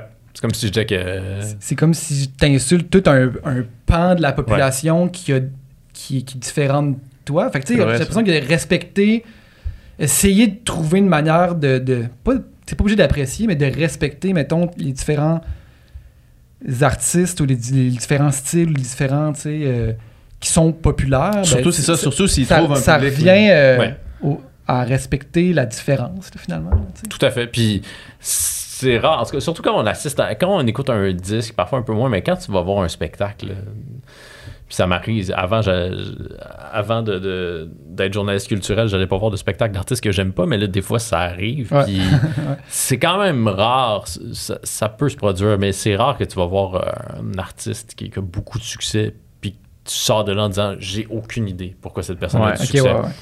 On Ouais. arrive quand même à identifier ou à comprendre, avoir une sorte de compréhension de ce qui fait que cette personne-là rejoint autant de gens. Des fois, c'est parce que cette personne-là s'adresse à ce qu'il y a de plus vil ou à de plus nono chez son public. Ça, ça existe. Mais parfois aussi, c'est parce que cette personne-là a une relation, elle a bâti une relation avec son public, puis elle comprend son public d'une manière qui est très, très intime, qui, pour nous, semble complètement étrangère parce qu'on n'est pas familier avec ce Mhm. monde-là. Puis il faut effectivement euh, pas perdre ça de vue parce que ça peut devenir. c'est ça, on- si je dis que ton band préféré est pas bon, c'est sûr que tu vas avoir l'impression que C'est je suis en une train de attaque dire- personnelle, un peu. Je suis en train de tu dire que t'es niaiseux, tu Ouais. alors qu'il n'y a pas forcément de lien entre tout ça. Ouais. Ouais, ouais. C'est quoi des, euh, des sujets qui, euh, à part le band de Nickelback, dommage à Ouais. Nickelback, là, qui t'habitent, que t'aurais envie de faire euh, dans le futur? Euh, Si tu veux pas, à moins que tu veuilles pas brûler les. les donner les idées à d'autres personnes qui pourraient écouter le sans fait le podcast. Ouais. euh, c'est drôle parce que je parlais avec un, un collègue qui me disait qu'à une autre époque, il travaillait à un autre journal et il fallait absolument pas que tu. C'est pas le cas du tout à la presse, puis je peux parler de mes idées avec mes collègues sans craindre qu'ils qu'ils veulent me les voler. Mais euh, il me parlait d'un journal, un autre journal. À une autre époque, où il fallait absolument que tu gardes tes idées pour toi, puis il fallait même pas que tu y penses trop fort parce qu'il y avait quelqu'un d'autre qui allait se pointer. un- Dans le même vétéran, journal? Ouais, puis qui allait te les voler. Aïe aïe. Hmm. Euh, mais euh, je suis content de ne pas vivre dans, à cette époque J'imagine. et dans ce, de ne pas travailler pour ce journal. Mais euh, ben, ce que j'aime beaucoup, puis ce que je fais depuis quelques années, c'est tenter, puis c'est c'est toujours difficile, mais tenter de convaincre des gens de me parler quand ils veulent pas parler. Euh, ou retrouver des gens. Des, des fois, c'est pas nécessaire de les convaincre, c'est juste que tu te dis pourquoi on n'a pas entendu parler de cette personne-là depuis aussi longtemps? C'est parce que personne l'a appelé. Et là, Mhm. tu l'appelles. Puis cette personne-là euh, répond. Elle dit Ben oui, je vais te parler, ça va me faire plaisir. Puis là, tu lui demandes pourquoi vous n'avez pas parlé, on vous a pas entendu depuis aussi longtemps. Parce que personne m'appelle. Bon, OK, c'est simple.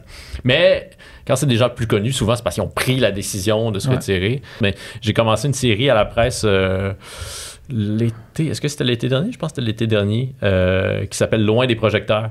C'est des entrevues que je fais avec des, euh, avec des gens, c'est ça, qui sont. C'est pas vraiment. C'est un peu une espèce de, de spin sur l'idée du euh, que sont-ils devenus, là, mais c'est juste que le que sont-ils devenus, des fois, c'est on retrouve Steph Cars, ça, ça m'intéresse pas. Quoi que ça pourrait m'intéresser, mais j'essaie de, de faire des, des rencontres avec des gens qui ont quand même un- qui ont eu un apport culturel important. Donc, la, la première personne que j'avais rencontrée, c'était Marie Ekel, euh, qui a incarné euh, la, la première Passepartout. euh, Passepartout. Et voilà. Qu'on n'a pas vu depuis euh, un petit moment, puis qui, qui a joué un rôle hyper important dans, dans mon enfance à moi et dans Mhm. l'enfance. Est-ce que vous avez été. Est-ce que vous êtes de J'étais géné- un peu trop légèrement jeune? trop Un peu jeune, Un peu trop jeune. J'ai 37 ans. c'est Moi, j'avais trois soeurs plus vieilles, fait qu'ils écoutaient ça. C'est ça. Aussi. Euh, je fais une entrevue, puis c'est toujours intéressant de faire des entrevues avec ces gens-là parce que de, de trouver des de sortir du contexte de la promo. Parce que quand on rencontre des gens qui viennent de lancer un album, ils peuvent être dans de bonnes dispositions, écouter nos questions, être de commerce très agréable, mais ils ont quand même un message à livrer, puis on parle d'un- d'une œuvre en particulier, on parle de, de- Ouais. que- de quelque chose qui est très circonscrit. Tandis que. Donc, on a moins le contrôle sur l'histoire qu'on est en train de raconter.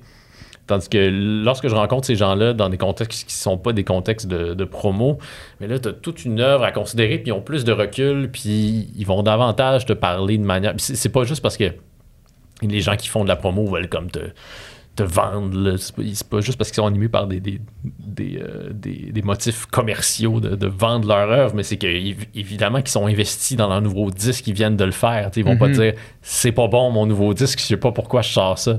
Mais avec le recul, parfois les gens ont plus de, mais ont plus de perspectives, puis vont parler avec euh, davantage de nuances, puis critiquer, avoir un regard critique sur leur, leur propre parcours. Donc ça, c'est toujours des contextes le fun. Je te fais une réponse très longue. Ouais, Peut-être pas parfait, si hein. tu- si tu Ouais, continue. Bon Je continue. Non, mais ça, j'ai fait. euh, L'important, c'est de créer du bon contenu. du bon contenu. On est des créateurs de contenu, il faut créer du bon contenu. du bon contenu, là. Euh, j'ai rencontré Mario Saint-Amand dans le même contexte, par exemple, lui, Mario Saint-Amand a une carrière en dents de scie, toutes sortes de problèmes de consommation, est retourné aux études. Donc là, il y a toute une histoire à raconter qui est absolument, euh, je vais reprendre ton mot, qui, qui moi, je trouve fascinante. Donc, c'est- là. c'est le genre de texte que j'aime beaucoup faire. Dans quelques jours, je rencontre. euh, ben, souvent aussi, ce qui est cool, c'est qu'une histoire, suivre le fil d'une histoire, ça, c'est c'est le fun aussi parce que je fais une entrevue avec euh, un gars qui s'appelle euh, Alan Prater, qui Ouais. est le chanteur de, qui chante avec Valère, The Brooks qui, qui chante dans le Brooks. Y a un monsieur d'un. il n'a pas voulu me dire son âge, ça, je trouve ça très amusant, mais son, son, son épouse qui était là m'a dit qu'elle- qu'il avait l'âge, qui pourrait être le père des gars de Valère. Puis les gars de Valère ont la mi-trentaine, donc bon, on devine quel âge il a, mais c'est un gars qui vient de Jacksonville, en Floride, qui est arrivé ici à Montréal au début des années 90. Puis il y avait un certain nombre d'articles qui avaient été écrits à son sujet dans les médias anglo, mais pas vraiment dans les médias franco, ou en tout cas assez peu. Donc j'ai eu la chance d'aller chez lui pour faire une entrevue. Puis là, je me mets à fouiller un peu sa carrière, puis il a fait plein de choses. Euh, je suis en train de travailler sur un, reportage au sujet du. euh, du studio Morin Heights, qui est, qui est un studio Ouais. hyper important dans les années 80, qui était à Morin Heights, fondé par André Perry, qui est un personnage majeur de l'histoire de la musique au Québec, réalisateur, euh, propriétaire de studio. Il y, a un- il y a eu des studios ailleurs, mais donc le studio Morin Heights euh, de Police enregistré là, Mhm. euh, Cat Stevens enregistré là, plein d'artistes majeurs euh, dans l'histoire. de la- David Bowie enregistré là. Euh, il y a eu une entrevue avec lui à, euh, au Téléjournal à Radio-Canada avec Patrice Roy. Patrice Roy est allé chez lui, puis ils font une entrevue sur sa carrière. Mais euh, tu sais, la, la carrière, c'est une entrevue pour la télé, c'est une entrevue de fond. Mais la carrière d'André Perry est tellement riche euh, parce que c'est lui qui a enregistré Give Peace a Chance Ah ouais. dans la, la chambre d'hôtel à Ouais. Montréal avec, avec Yoko Ono puis John Wow. Lennon. Donc, c'est déjà ça, c'est comme tu peux Ben faire une entrevue d'une demi-heure C'est ça, là-dessus. exact. Ouais. Donc, il parle de ça. Il parle un peu du Morin Heights, mais en voyant cette entrevue-là, je me ça crée beaucoup de réactions. Donc, je, constate que les gens sont intéressés par l'histoire d'André Perry. Puis là, je me mets à fouiller sur le studio puis Je me rends compte, il y, a, quand même pas mal d'articles qui ont été écrits, mais j'ai plein de questions. Ça aussi, c'est quand même un bon guide. Ça, trompe rarement. Si moi, j'ai des questions. Je veux poser des questions à André Perry là-dessus. Ça veut dire qu'il y a quelqu'un d'autre. Je me souviens, là je fais une parenthèse, mais je me souviens l'été dernier, euh, j'ai fait une entrevue avec euh, Sonam of Session. C'est la- l'assistante personnelle de Conan O'Brien. Puis Sona co-anime le podcast de Conan avec lui. C'est le, c'est le, le producer du podcast. Que son micro. là. Sona puis euh, Conan qui co-animent ensemble. Puis là, évidemment, ils se taquinent tous les deux parce que elle, arrête pas de dire qu'elle est la pire assistante personnelle au monde. Puis c'est devenu un personnage vraiment euh, très, très drôle. Puis elle, taquine Conan comme on, on s'imagine pas que- qu'une assistante puisse euh, se le Mhm. permettre. Puis Conan lui renvoie la balle, puis la, traite de toutes sortes de noms. Puis ils sont vraiment très, très amusants, puis très attendrissants. Et Son Homme of Session euh, a lancé un livre l'été dernier. Moi, j'écoute le, podcast de Conan parce que j'aime beaucoup Conan, puis j'aime Sona. Donc, je, je dis à mon boss que je peux faire entrevue avec Son Homme of Session si j'ai réussi à la joindre, si j'ai réussi à boucler entrevue avec elle. Il dit, ouais, ouais, fais ça, tu sais. Aucun problème. Euh, je raconte ça à mon cousin, que- dont je suis assez proche, dont je suis très proche. Puis là, je lui dis, hey, euh, je, je fais une entrevue avec il sait c'est qui son homme of session, je veux l'impressionner. Puis là, il dit, ouais, mais comme qui, qui est-ce que ça va intéresser dans le journal, une entrevue avec son homme of session, tu sais, comme on s'en fout là à Montréal. je ben, je sais pas, j'ai l'impression que. Le- le- je suis en train de raconter ça parce que finalement, c'est moi qui avais raison. toi, ouais. Euh, parce que j'ai écrit mon article, puis même moi, j'ai été moi-même étonné. Là. Je le faisais quand même par plaisir personnel, puis il faut aussi s'autoriser ça parfois. Ouais. Mais là, c'était quand même une belle preuve, puis c'est pas, ça fonctionne pas à 100%. Là. C'est pas, mais, mais là, dans ce cas-là, cet article-là a fonctionné d'une manière très, très étonnante. Donc, euh, Si là- toi, t'as des questions à et propos là, de là, ça. c'est une longue parenthèse pour dire que j'avais des questions pour André Perry, puis je trouvais pas de réponse là-dessus, donc j'allais le rencontrer. Là, mon, mon reportage va être. Mais là, avec un sujet, le- le- le- la difficulté avec un, su- un sujet comme le studio Morin Night, c'est qu'il y a tellement de gens qui sont passés là, puis tellement de gens. Ah, Rush, j'ai pas nommé Rush. Rush a enregistré 7, 8, euh, plusieurs albums Ouais. euh, au studio Morin Night. C'était le lieu où il allait systématiquement. Puis euh, donc là, j'ai fait l'entrevue avec André Perry, mais là, je parle à plein de gens pour avoir euh, euh, une- ajouté une quote, puis je pour- je pourrais passer ma vie là-dessus, puis ça pourrait se Ouais. transformer en projet de livre. Puis sinon, l'autre personne que j'essaie de me convaincre de, de- de m'accorder une entrevue, puis j'ai essayé de le recevoir à Deviens-tu ce que tu as voulu, puis ça n'a pas fonctionné, donc j'ai fait un autre épisode un peu différent, c'est Julien Minot Mhm. de Malajube. Ok, ouais. Euh, qui est retiré dans ses terres en Mauricie depuis un petit moment, qui est encore actif, là, qui réalise des albums avec euh, plein, plein d'artistes euh, québécois, mais qui veut pas parler. Puis, et puis je lui ai écrit, là, j'ai fini par faire un, entre, un, un épisode euh, sur l'album Trompe-l'œil de Malajube avec euh, deux autres gars de Malajube à Deviens-tu que tu voulu parce que Julien euh, ne voulait pas, ne pouvait pas y participer. Mais je lui ai écrit là, une fois de temps en temps. Je dis Salut Julien, as-tu changé d'idée? Ça te tente-tu? Puis il me répond, là, tout le- il me répond toujours super rapidement là, Ah, Dominique, je vais y penser. Puis là, comme trois jours après, je le relance. Puis il dit Ah non, je préfère attendre d'avoir quelque chose à présenter pour, euh, pour faire des entrevues. Mhm. Donc, euh, ouais, j'aimerais vraiment ça, euh, avoir l'occasion. de- Je, je l'ai déjà interviewé. C'est une des premières personnes que j'ai interviewées lorsque j'écrivais pour le journal à, à l'Université de Sherbrooke. Le collectif. Mais, euh, mais au tabarouette, que ça devait être une mauvaise entrevue parce que euh, c'est ça, parce que je commençais. C'était un des, c'est un des Ça l'a traumatisé à la vie, là. Ouais, c'est peut-être pour ça, c'est peut-être pour ça qu'il veut plus m'accorder. Il se souvient de Mais toi, tu puis as écrit la semaine passée, puis il a dit Ouais, ouais, je vais être là n'importe quand, les gars. petit rap, il s'en vient tantôt. Merci de me faire réaliser que c'est strictement personnel. euh, Julien Minot veut juste pas me parler. Mais c'est ça qui m'intéresse. C'est toujours ça le défi, c'est de trouver des des sujets qui. euh, ça veut pas dire que parce qu'un sujet est dans différents journaux, dans différents médias au même moment, c'est un mauvais sujet. Puis Mhm. évidemment que si Cœur de Pirate sort un album, là, on, on aura beaucoup parlé de, de Cœur de Pirate Ouais. au cours de cette. Mais que tout le monde va vouloir faire une entrevue avec elle, puis qu'il va avoir des choses intéressantes à dire à chacune de ces personnes-là. Mhm. Mais. euh, C'est le fun aussi de trouver une histoire Ouais, qui trouver est... l'affaire qui t'appartient, que je vais être le seul à raconter pour le moment, du moins, puis qui, qui va permettre euh, qui va permettre à moi de me distinguer, de me donner une couleur particulière, qui va permettre euh, au journal pour lequel je travaille, aux médias pour lequel je travaille, d'avoir une couleur. C'est le fun quand les gens ouvrent leur journal, puis qu'ils voient un sujet. Ben, hey, je m'attendais pas. Les gens, ben, les, les gens vont avoir écouté votre podcast, fait qu'ils vont, ils vont s'y attendre au reportage sur euh, le studio Morin Nights. Ouais. Mais ceux, les, les, les quelques personnes qui n'auront pas écouté le podcast, une coupe, euh, je vous taquine, mais c'est sûr que vos chiffres sont astronomiques, là, tu sais, comparativement à ceux de, de Devient de, Dom, il fait comme. Ben, Non, non, je sais pas. Je sais Vous, pas. vous sais regardez pas vos chiffres? Ben oui. Ouais, je- mais on sait pas les tiens. Pas les tiens. C'est une conversation pour euh, lorsque les micros Ouais. euh, seront éteints. Mais euh, c'est ça, c'est le fun quand les gens ouvrent le, le journal puis euh, Ouais. ils ont une surprise. Merci beaucoup, man. Merci les gars. C'était super. On a le temps d'une. de- Je sais pas, c'est pas une question, mais j'aimerais ça qu'on. qu'on- C'est du bon contenu? Mais oui, C'est c'est du bon contenu. mais ça. c'est du bon J'aimerais ça qu'on qu'on se laisse en. En chanson. En, lan- en chanson. 3-4. Non, qu'on euh, qu'on lance des fleurs un peu. J'aimerais ça que tu me fasses tes, tes recommandations. Ah ouais, ouais. Tes recommandations, Oh. soit, art- ben, soit Là, je suis pas- musicales. préparé.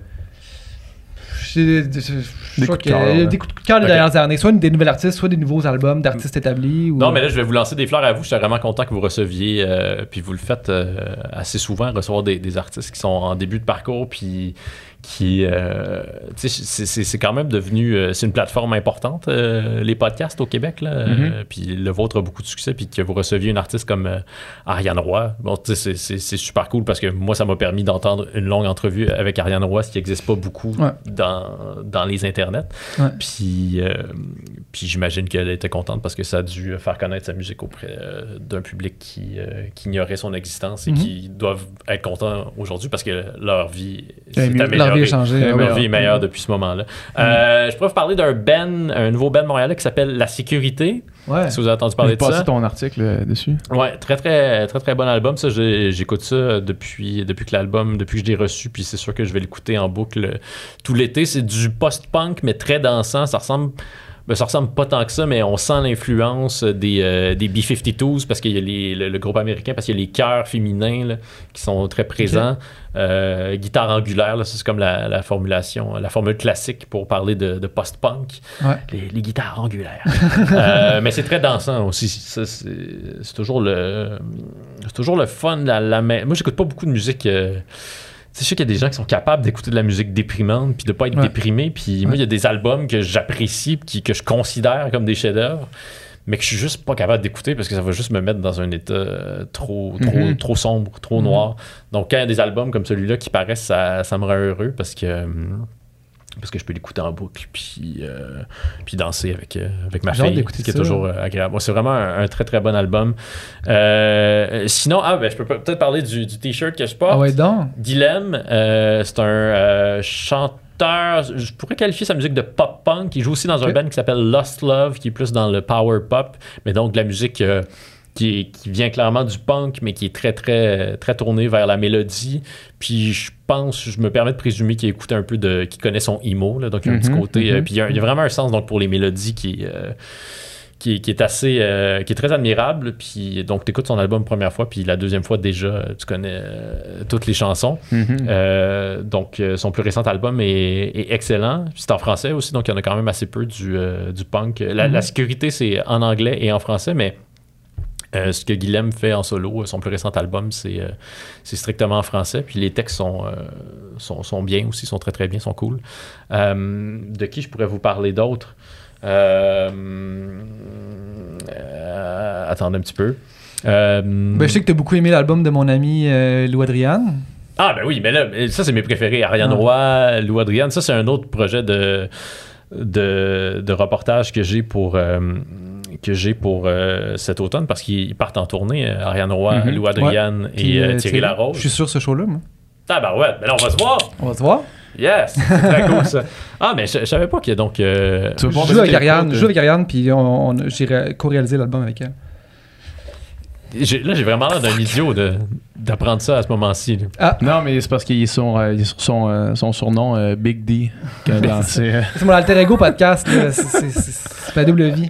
Non, mais euh, ils sont- elles sont abso- absolument formidables, euh, ces filles-là. Donc, ben, je, je, je connais depuis. euh, Tu pourras avoir des quotes pour euh, l'édition de Van pour ton article. Non, mais je, je serai dans la vanne. Parce que Ah ouais? c'est- c'est ça qui est prévu. Parce que depuis euh, quelques années déjà, donc, euh, Alexandre Martel, que tu connais, Ouais. je me per- Bon, Alexandre Martel, qui est euh, le chum de Lou Adriane, mais qui a aussi qui écrit avec elle, puis ils font tout ensemble. Ouais. Je me permets de présumer qu'ils font tout Mhm. ensemble.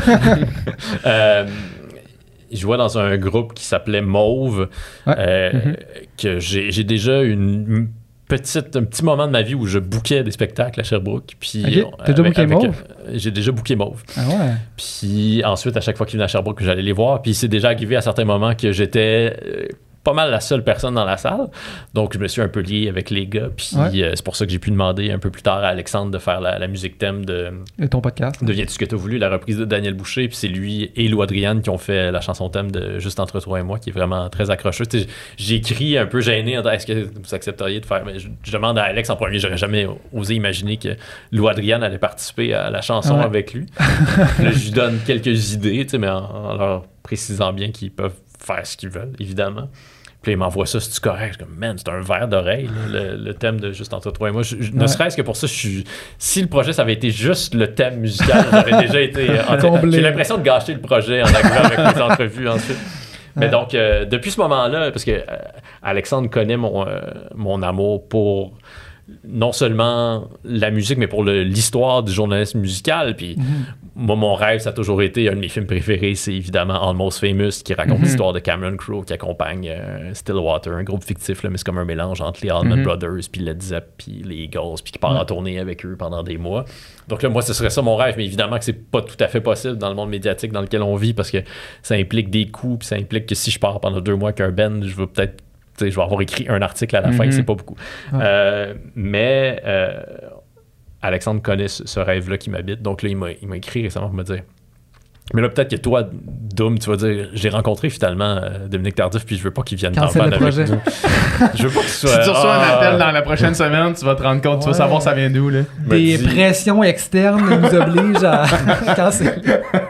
Mais là, je savais pas ça, je me sens, je, me- je me sens vraiment niaiseux. On en reparlera une autre fois, pas non, grave. c'est- Ah, ben ouais. Mais c'est ça, donc je suis, je suis supposé de faire un petit bout de tournée. euh, je veux pas partir faire toute la tournée avec vous, mais il y a quand même aussi l'idée d'un moment historique là-dedans, parce que lorsqu'ils ont joué, j'étais là, là, au Franco, puis est-ce Ouais. que tu étais sur scène Ouais. euh, au Franco? Ouais. T'as t'as participé à un moment historique. Quel spectacle? Ça, c'est un des grands spectacles que j'ai vu dans, dans les dernières années. C'était, euh, en tout cas, moi, dans mes souvenirs de spectacle, c'est dans, les, dans le top. Là. Puis il y a aussi, tu sais, c'est-à-dire que les albums de, de tous ces artistes-là sont exceptionnels, mais ben, puis le fait qu'ils soient réunis rend ça encore plus précieux, encore plus exceptionnel. Mais ce qui est d'autant plus touchant, c'est que lorsque je me trouve dans une salle euh, au show de ben, des trois, puis là, au spectacle euh, au Franco euh, l'été dernier, Ouais. il- la, la foule est composée de gens plus jeunes que, que nous trois Ouais. qui connaissent les paroles de ces trois Ouais. artistes-là par cœur. Donc, ils sont hyper investis dans l'œuvre de ces trois, euh, ces trois Mhm. artistes-là qui chantent en français, ce qui est quand même Mhm. non négligeable. Ouais. Moi, ça, ça me touche, là, d'une certaine manière. Ouais. Puis, euh, puis c'est juste aussi très touchant de voir de jeunes gens aussi investis dans un artiste québécois comme moi, j'ai été investi dans l'œuvre de, de Malajube dont on parlait tantôt. Mhm. Mais euh, elles sont vraiment formidables. Puis, ah, est-ce que je peux plugger quelque chose? J'ai fait euh, une entrevue. Alexandre Martel m'a demandé, lorsqu'il a lancé son plus récent album sous le nom Anatole, Anatole, mais l'album s'appelle Alexandre Martel, tu sais, comme Ouais. pourquoi faire simple? Qu'on peut faire compliqué? exact. J'admire quand même ça qui, euh, Ben oui. qui aille là. Très méta. Puis il m'a. euh, il voulait faire donc une longue entrevue comme il y en avait davantage à une certaine époque, à l'époque de Musique Plus. Ouais. Euh, donc il m'a demandé si j'accepterais d'animer ça. Donc on a filmé ça, c'est disponible sur YouTube. Mhm. Ça s'appelle Entrevue numéro 1 parce que pour rendre les Tune- choses encore plus compliquées. C'est ça. Toutes les chansons sur son album s'appellent Tune 1, Tune 2, Tune 3, mais sont pas dans l'ordre. Donc, comme la Tune 4, c'est la première, puis c'est un vrai cauchemar. Ouais. Une chance que l'album est bon parce que Ouais. euh, c'est ça. On pourrait le- lui reprocher euh, à Alexandre. Je, je l'aime beaucoup. Donc, on a fait cette entrevue-là, c'est disponible sur YouTube. Cool. Puis, euh, ça, c'est un. mais tous ces gens-là aussi, là, Ariane, Lou, je connais moins Ariane, mais Lou Adriane, Thierry. Alexandre, ben, je doute pas que Ariane ait ces qualités-là aussi, c'est qu'ils sont une grande culture musicale, puis on sent qu'ils ont un investissement dans ce qu'ils font qui, qui est total, un investissement sur scène. Ils savent le monde dans lequel ils s'inscrivent, puis il y a toutes ces raisons-là, au-delà de leurs chansons qui sont euh, irrésistibles, leurs mélodies qui sont irrésistibles, il y a toutes ces raisons-là qui font que euh, c'est le fun de, Ben oui. de les voir aller. Ben oui, vraiment. Il y a Puis vraiment. leurs- sans parler de leurs accompagnateurs. leurs Ben, collaborateurs. s'ils sont là, s'ils ont le moindre succès, c'est à cause de- de- des accompagnateurs. Et voilà. Non, mais, mais, mais oui, c'est des artistes euh, qui, ont, qui ont chacun, comme tu dis, tu sais, qui savent un- dans, dans quelle, dans quelle- la, la continuité dans laquelle ils s'inscrivent, puis que, tu sais, le show franco, c'est... Le but, c'était, notre objectif, c'était de faire quelque chose qui était mémorable. Fait que si Ouais. tu me dis que ça l'est, ben, c'est mission accomplie, mais tu sais, c'est... Tu sais, il y a ce souci-là de, chaque show qu'on fait avec, Ariane, tu sais, que que, que, que- d'ajou- toujours ajouter, toujours peaufiner, toujours raffiner pour créer. Puis, tu sais, mettons, là, cette semaine, on fait le festival d'été, on a fait des franco, puis, tu sais, c'est tout le temps d'essayer de mettre la barre toujours plus loin pour essayer de donner quelque chose de. de, de, de, de bon, là, tu sais, pour le Mais moment. on sent que c'est ça. C'est important pour eux, pour elles, de créer un moment exceptionnel. Ouais. Moment unique, ouais. c'est- c'est des, c'est des formules peut-être un peu clichés, mais ça arrive quand même qu'on de voir des artistes sur scène puis de sentir qu'ils sont peut-être un petit peu dans, dans leurs pantoufles. Puis là, eux, ce serait vraiment euh, très difficile de, de Mhm. leur reprocher ça. Ouais, ouais, non, c'est ça. Ouais. Ben, merci beaucoup. Merci beaucoup. Merci les gars. C'était super. C'était plaisir. super. Si, si vous dites que c'était c'était C'est super. du bon euh, contenu de haute C'était du qualité. bon c'est contenu. du bon contenu. Yeah. Merci.